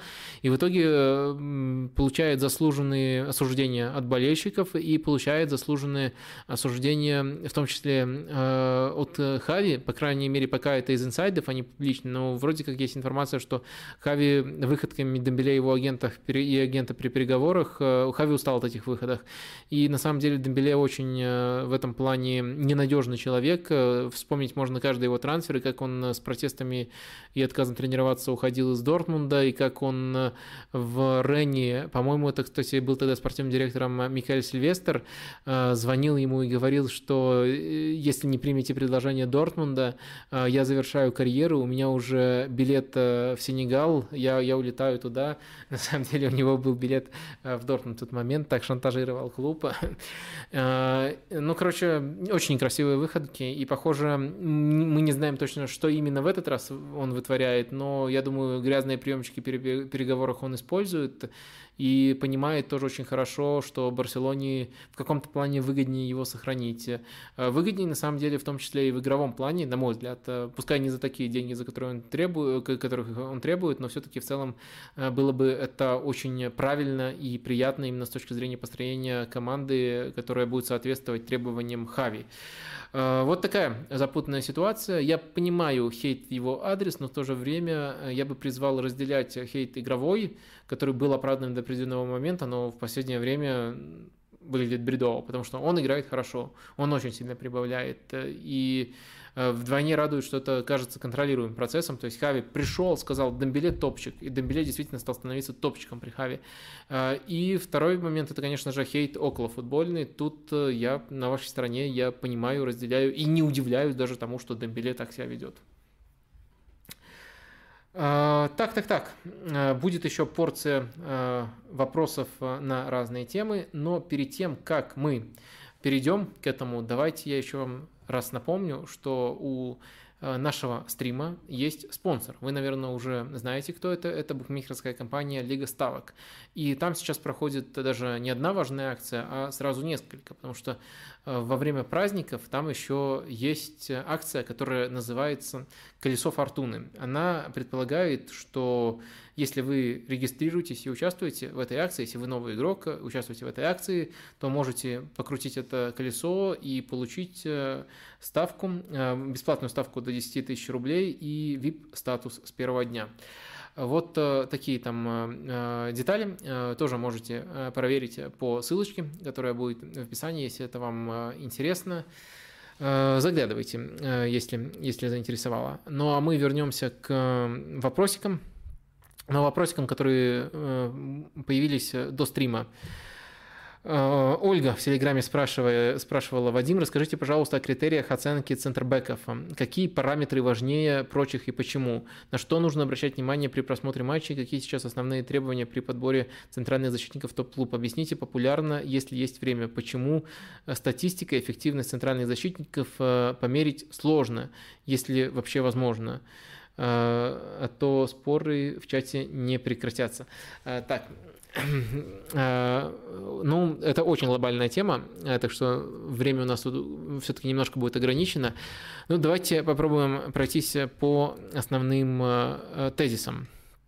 Наверное, начать стоит с того, что есть игра центрального защитника с мячом и без мяча. Если говорить об игре с мячом, то у нас уже очень-очень много метрик, которые могут э, помочь э, этот аспект э, измерить. Мы можем посмотреть, как хорошо он продвигает на дриблинге, и как хорошо атаки, в которых он участвует, завершаются опасными моментами, и как хорошо он продвигает через пас, и сколько переводов он делает, и сколько просто дальних передач, с какой точностью он делает, и даже оценка ценность каждого конкретного паса. Есть сейчас даже такие модели, которые это измеряют, и в этом плане, мне кажется, центральные защитники уже не сильно отличаются от игроков любых других позиций, просто нужно еще, помимо прочего, учитывать э, требования, то есть иногда эти цифры могут немножко лгать из-за того, в какой системе он находится, то есть защитник с хорошим пасом, но команда э, не играет в такой манере, и это не так сильно бросается в глаза, либо наоборот его цифры немножко завышены из-за командного стиля, то есть э, можно где-то сравнить его с конкурентами по позиции, которые обитают в той же системе. Можно еще детальнее изучить его именно через iCheck, то есть э, через просмотр глазами, и тогда более, э, более-менее полная картина будет относительно игры центрального защитника с мячом, но статистика тут может быть стартовой точкой. Что касается статистики что касается статистики, которая призвана измерить оборонительный вклад, из-за чего там некоторые споры в чате разгорелись, там иногда такое бывает, э, Э, то э, тут, мне кажется, нужно быть крайне осторожным и учитывать контекст максимально. И в итоге этот учет контекста скажет нам, по сути, что у центральных защитников оборонительная статистика – это практически незначимая деталь с точки зрения их уровня. То есть э, это может нам сказать некоторые вещи о том, в какой манере агрессивно или более агрессивно, менее агрессивно играет центральный защитник, но с точки зрения уровня она мало что нам может сказать. Для того, чтобы э, понимать, э, почему так происходит, нужно просто понимать самый простой тезис, к которому некоторые интуитивно приходят, а некоторые оказываются не в состоянии интуитивно к нему прийти. Этот тезис сводится к тому, что у центрального защитника защитника очень часто отсутствие действия – это более ценная, э, более, более ценная единица, чем э, наличие этого действия. То есть, э, если игроку не пришлось стелиться в подкате, чтобы в последний раз, в последнюю секунду выручить свою команду, возможно, он или его партнер, если он исправляет ошибку партнера, до этого правильно сыграл позиционно. Настолько хорошо сыграл позиционно, что, возможно, даже не просто он перехватил этот мяч, возможно, потому что что перехват фиксируется. Возможно, соперник вообще посмотрел, что в эту зону невозможно сейчас пасовать, все там перекрыто. И это, с одной стороны, отсутствие действия с точки зрения статистики, но с другой стороны, это э, может быть мастерским действием с точки зрения э, трактовки игры центрального защитника. Э, об очень похожих вещах говорил Хаби Алонсо, он, конечно, опорник, там это немножко иначе работает, но, опять же, он говорил об оборонительных действиях, о том, что почему он ненавидит подкаты, потому что подкат – это это последняя инстанция. Это исправление ошибки практически всегда. Есть некоторые исключения, но в целом это действительно так. И на самом деле даже э, перехват – это не э, не универсально, э, не, не универсально полезное действие. То есть оно редко может навредить, но в целом оно может говорить о многих вещах, а не, и не только о том, что защитник классно читает игру. Может говорить о том, что соперник часто через эту зону пытался пасовать, и просто из-за объема э, давления на эту зону такая статистика была набита. И на самом деле, если мы так разберем абсолютно каждый оборонительный показатель, то придем к тому, что э, у каждого показателя, в зависимости от контекста, может быть и положительное, и даже легкое отрицательное значение и уж точно нет никакой корреляции между какими-то там единоборствами и тем, как мы оцениваем футболиста. Э, как мы оцениваем центрального защитника. То есть вообще нет корреляции, потому что если, если э, применять э, этот параметр, то нужно применять не только в тех ситуациях, когда сходится, когда центральный защитник считается топом, Э, и у него хорошие показатели, э, так, так, так уж сошлось. Э, но нужно применять и для защитников очень сомнительного качества, защитников и середняков, которые внезапно всплывут, если вы поставите такой фильтр.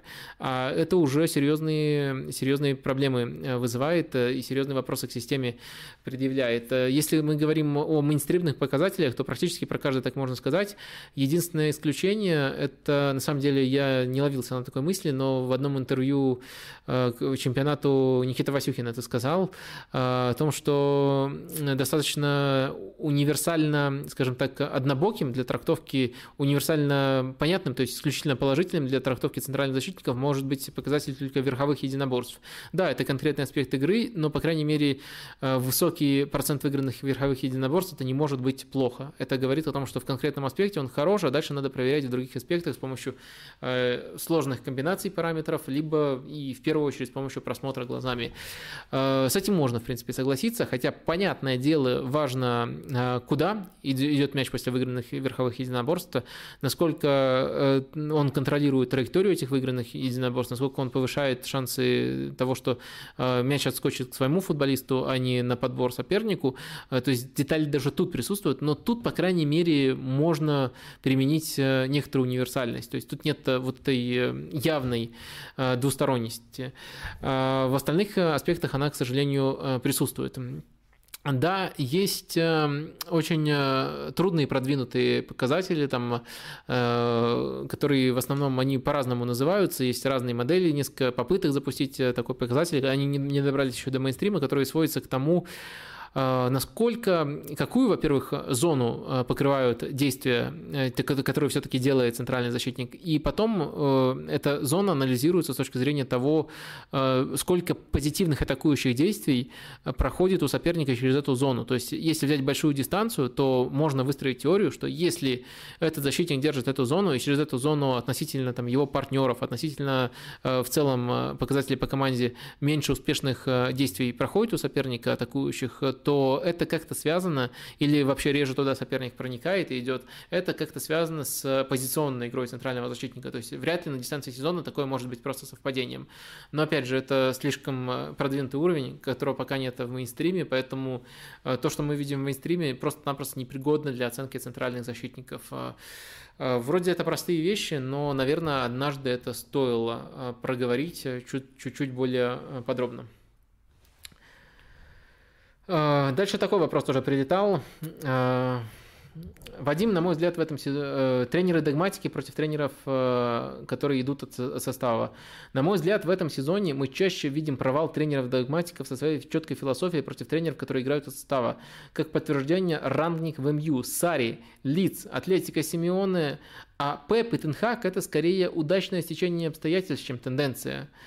Э, вот такой заход. И что я считаю по этому поводу? Мне кажется, во-первых, э, э, тут в этом вопросе есть три аспекта, на которые нужно обратить внимание. Во-первых, это ваша эвристика доступности. То есть вы на, на, на придумывали примеров, э, вернее, выдернули примеров, которые выгодны вашей теории. Эвристика доступности – это вот именно использование тех примеров, которые у вас всплывают первыми в голове, э, вместо того, чтобы проводить полноценное исследование. И попытка выстроить теорию на основе эвристики доступности, к сожалению, это контрпродуктивный подход. То есть на первом шаге это можно обрубать. Но на самом деле тут еще есть несколько логических изъянов. Я постараюсь максимально корректно вам на них указать. А второе, э, что мне тут задело, это попытка выстроить предположение, что э, если э, тренер, которого мы условно называем догматиком, тут тоже много споров может быть, но пока ну, вообще не будем уходить в этом вопросе в, в, в определение. Хорошо, это догматики. Тут согласились с вами. Если э, такой тренер проваливается, э, откуда идет автоматическое предположение, э, что в, в этом виноват именно его стиль и конкретно он в этом конкретном клубе? Почему не может быть более широкого контекста, что этот тренер, я говорю сейчас не про конкретных, а в целом о ситуации, что этот тренер провалился не потому, что он догматик, а потому что в, клубе, который пригласил, догматика, нет стилистической последовательности. Почему это не, не может быть более важной причиной? Особенно, когда вы пытаетесь преподнести это как э, тенденцию. И, э, наконец, э, на мой взгляд, своей логической цепочкой вы доказали, чуть, чуть не доказали обратное. То есть вы пытаетесь выделить, на ваш взгляд, четыре самых ярких примера – и что мы видим? А, мы видим а, лиц, а, ну, я понимаю, вы имеете в виду Марсела Бьелса, лиц, который, э, если мы возьмем, где он взял команду и где команда находится сейчас, и объективные обстоятельства сезона, это успех, это пример того, что э, клуб, может быть, не топовый, но клуб уровня лица с помощью такого подхода можно поднять очень-очень высоко и, помимо еще всего прочего, собрать очень много зрительских респектов. Какой тут провал? Это, это просто, на мой взгляд, абсурд называть это провалом.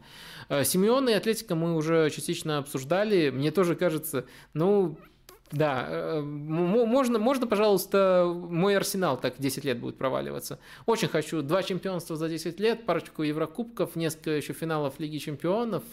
Я, я, пожалуйста, пожалуйста, просто все за такой провал отдам. Ну, ну, ну конечно, просто клоун, просто неудачник. Э, Дж, Джефф Безос это провалившийся бизнесмен, а Диего Симеон это провалившийся тренер. Это так и запишите. Э, ну и в итоге два примера из того, что вы привели, это это, ну, прямо кардинально противоположные примеры. Сари в Лацо, да, есть, есть такая особенность, случай, который мы обсуждали подробнее. И э, Ранник в МЮ тоже мы обсуждали, это действительно провал, но провал, который, опять же, скорее Э, был продиктован непоследовательностью самого назначения, а не обязательной догматичностью тренера. То есть все знали, кто такой ранник, хотя, хотя недавно в ESPN был, был инсайт о том, что игроки Юнайтед, один игрок, вернее, там, там один игрок, который э, в основе выходит у Юнайтед, вынужден был гуглить, что такое ранник. Ну, будем исходить из того, что все в руководстве Юнайтед знали, кто такой ранник, и понимали, какой состав у Манчестер Юнайтед. Скорее, это главная проблема. Так что, опять же, это не снимает вины с Радника, э, он э, сохраняет свою догматичность, но э, если мы говорим об этом как о тенденции, нужно учитывать и, это, и эту более широкую картину. В общем, нет такой тенденции. Вы ее выдумали. Я постарался прямо вот на составляющие разложить, почему ее нету. По крайней мере, точно не, не, не доказывают ваши слова, что такая тенденция присутствует. Дальше тоже такие вопросики я сюда отложил в последнюю категорию, такие более общие, но интересные. А, а, в Телеграме Лебек Кругликов спрашивал, Кругляков, наверное, простите. Недавно на спорте был отличный текст про десяток в истории футбола. Понятно, что в современном роли изменилась, э, в современном футболе роль изменилась и стала динамичнее. Вопрос такой, могут ли в современном футболе найти себя футболисты с отличной техникой, скоростью принятия решений, видением поля, но не способные покрывать большие пространства играть в стиле КДБ Модрича. Например, Зидан, вот из таких футболистов. Смогу ли бы он найти себя? В, таких, э, в каких ролях таким футболистам было бы проще?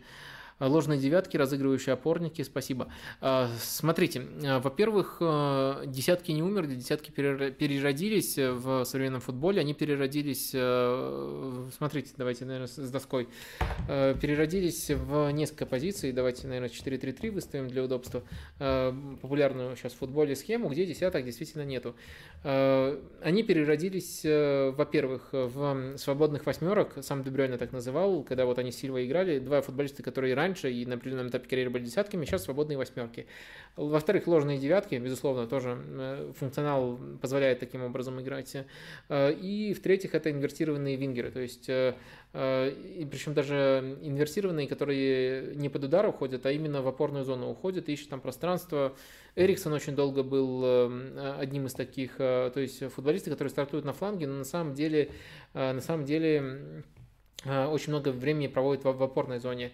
То есть э, позиции их поменялись, стартовые, но функционал тот же дают сейчас другие игроки, и они переродились именно в этих ролях. Это первое, что я хотел бы отметить, что правильно говорить, наверное, о перерождении, а не о, полной смерти.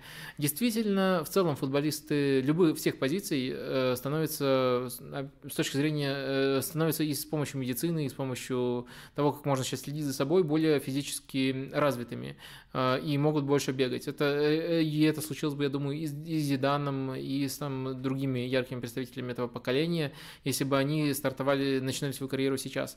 И во-вторых, у вас вас есть э, некоторая неточность в вопросе, она сводится к тому, что вы говорите о том, что не способны покрывать большие расстояния. На самом деле большие расстояния нужно покрывать, э, когда ты играешь э, не в современной системе, когда ты играешь в системе, которая много вынуждает тебя позиционно обороняться, а когда ты играешь в системе, которая заставляет тебя бегать интенсивно, но короткие дистанции, как у Манчестер Сити, как э, у, в Ливерпуле у Юргена Клопа, э, тогда э, тебе, наоборот, не нужно покрывать большие расстояния. То есть, мне кажется, это помогло бы там Зидану. Если вам нужен ориентир из более современной эпохи, это Иньеста. То есть, Иньеста и Зидан очень похожи и по тонкости, и во многом по Э, объему работы, который они могут проделывать.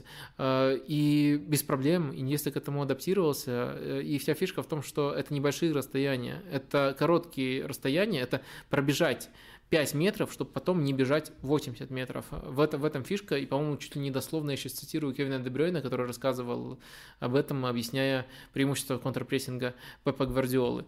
А, так что я думаю, я думаю что с, с, скажем так, минимальным усердием такие футболисты в современном футболе все-таки запросто себя нашли бы и если так где-то происходит, что они себя не находят, то это проблема скорее конкретного тренера и конкретного игрока. Да, определенные усилия нужно прикладывать, но в целом э, творить, насколько это можно вообще в рамках системы, э, в рамках системы по-прежнему а, по-прежнему можно таким игрокам, может быть, как раз-таки атакующие ограничения, которые на них накладывают современные системы, где есть позиционный футбол, где много дисциплины, может быть, они сильнее вредят в плане того, почему эти футболисты не раскрываются. А вот эта вот э, оборонительная работа, э, она преобразовалась, но она преобразовалась скорее в пользу этих футболистов, а не против них. Так что можно сейчас таких размещать. Так, э, все, отметка 3 часа, э, и там уже, наверное, скоро будут стартовые составы на очень хороший итальянский матч, который я рекомендую вам посмотреть. И сам хочу посмотреть, поэтому я думаю, что нужно закругляться. Э, и этот матч, конечно же, Ювентус-Наполи. Он стартует если я ничего не путаю, уже через 45 минут, вообще мало осталось до него. А, в общем, э, обязательно его посмотрите, но перед этим можете еще поставить лайк, подписаться на канал. На сегодня у меня все. То, что нет э, рубрик, это не халтурка в последний момент, это, скажем так, праздничное настроение до сих пор. То есть я считаю, что пока можно функционировать в лайтовом режиме, и вот, э, наверное, через выпуск другой рубрики тоже в конце вернуться. А пока у нас и так много времени ушло, я уже пойду готовиться к матчу. Вам тоже надо к нему подготовиться. И я думаю, на этом я попрощаюсь. Только еще раз э, поздравлю, как раз вот ближе стало, ближе стал дата тех, кто празднует вас с Рождеством и вообще со всеми прошедшими праздниками. Все, хорошего настроения, до следующей недели. thank you